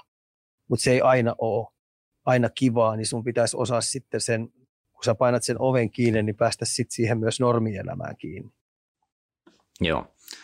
Öö, tulevan kesän draft-tilanteesta suomalaisten osalta myös kysellään. Eli joka vuosi, kun varattujen suomalaisten määrä laskee vaarallisesti. Mä en itse tiedä statistiikkaa. Onko sulla siis tietoa? Onko vähenee ja vähenee viiden vuoden aikana, niin ketä meistä, meidän nuorista pelaajista on lyönyt itsensä pysyvästi NHL läpi niin, että niillä on ihan oikeasti pelipaikka taattu. Lundeli ja Miro Heiskanen viisi vuotta sitten sen jälkeen on aika hiljasta ollut. Eli me tullaan tähän pelaajapolkuun, mikä täällä on. Se ei valmista, eli me tullaan aikuiset ihmiset, jotka näiden pelaajien kanssa operoi. Me puhutaan nyt agenteista ja puhutaan siitä valmennussysteemistä, mikä on. Niin kyllä niin ohkaisilla työkaluilla tulee, että me heitetään vähän ne niin syvää altaan se ilman käsikellukkeet, kun ne ei osaa uida. Ja se on sitten tosi iso sokki, kun sä meet sinne. Joo. Ja tota noin, niin mä sanoisin näin, että jokaisella yksilöllä pitää olla oma suunnitelma, millä tavalla – ja se valmennussysteemi pitää olla niin timanttisen kova, että se valmistaa sut sinne, että sä oot 22-vuotiaana oikeasti valmis lyömään itsensä läpi, tapahtuu mitä tahansa, niin sä oot valmis siellä. Niin sosiaalisesti kuin, kuin fyysisesti ja taidollisesti. Se on kovaa grindaamista ja se ei ole mitään puuhastelua. Monelle nuorelle pelaajille, jotka uneksi NHLstä, niin jos teille ei ole suunnitelmaa, niin ei mitään jakoa päästä sinne. Se suunnitelma pitää olla muuten pitkän tähtäimen. Se ei voi olla kaksi kuukautta. Joihin, jo, ja siihen kahteen kuukauteen kuuluu esimerkiksi kaiken näköisillä festivaaleilla käynti. Mm. Täällä on Suomen U20 MM-rosterista myös heitetty, että otetaanko siihen jo kantaa vai?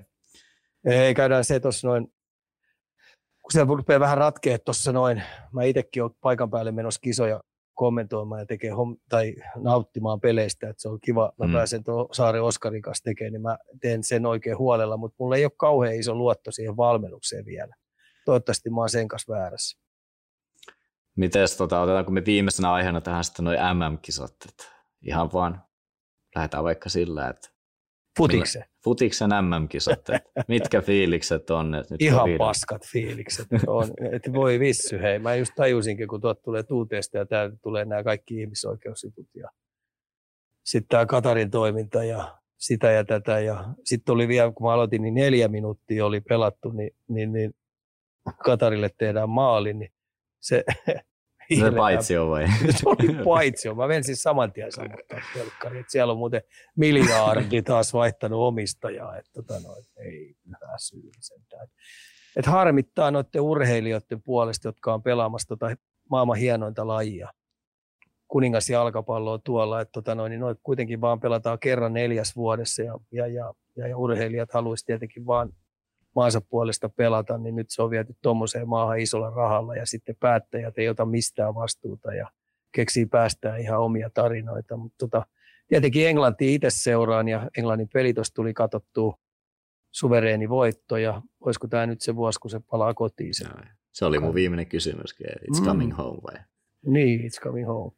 Et tota, en muista, koska mulla olisi ollut näin kaksijakoiset tunnelmat. Itse asiassa ei ikinä, että tässä on kuitenkin Pelen, Pelen ajoista asti niin ollut aikamoinen futisfani, varsinkin MM-kisojen fani. Se on sääli, että se pyörii oikeastaan ihan muiden asioiden ympäri se koko futis, tai MM-kisakeskustelutkin. No, ja sitten se on vielä, vielä tähän keskelle parasta niin esimerkiksi valioliikan kautta, että Saksan kaudet ja Ranskan kaudet ja kaikki nämä pistetään telakalle. Hmm. Ei, ei, ei. No. Mutta joo, eiköhän mekin laiteta siitä homma tällä kertaa nippuun. Ö, ensi viikollahan me saadaan sitten Juuso taas takaisin, niin päästään livenä tosiaan operoimaan. Eipä tässä enää oikeastaan mitään muuta. Tämä oli Kaljukorne, minä olin Vade ja Kaljupää tässä vierellä oli Ika. Eli kerran kiitoksia ja ensi viikkoon.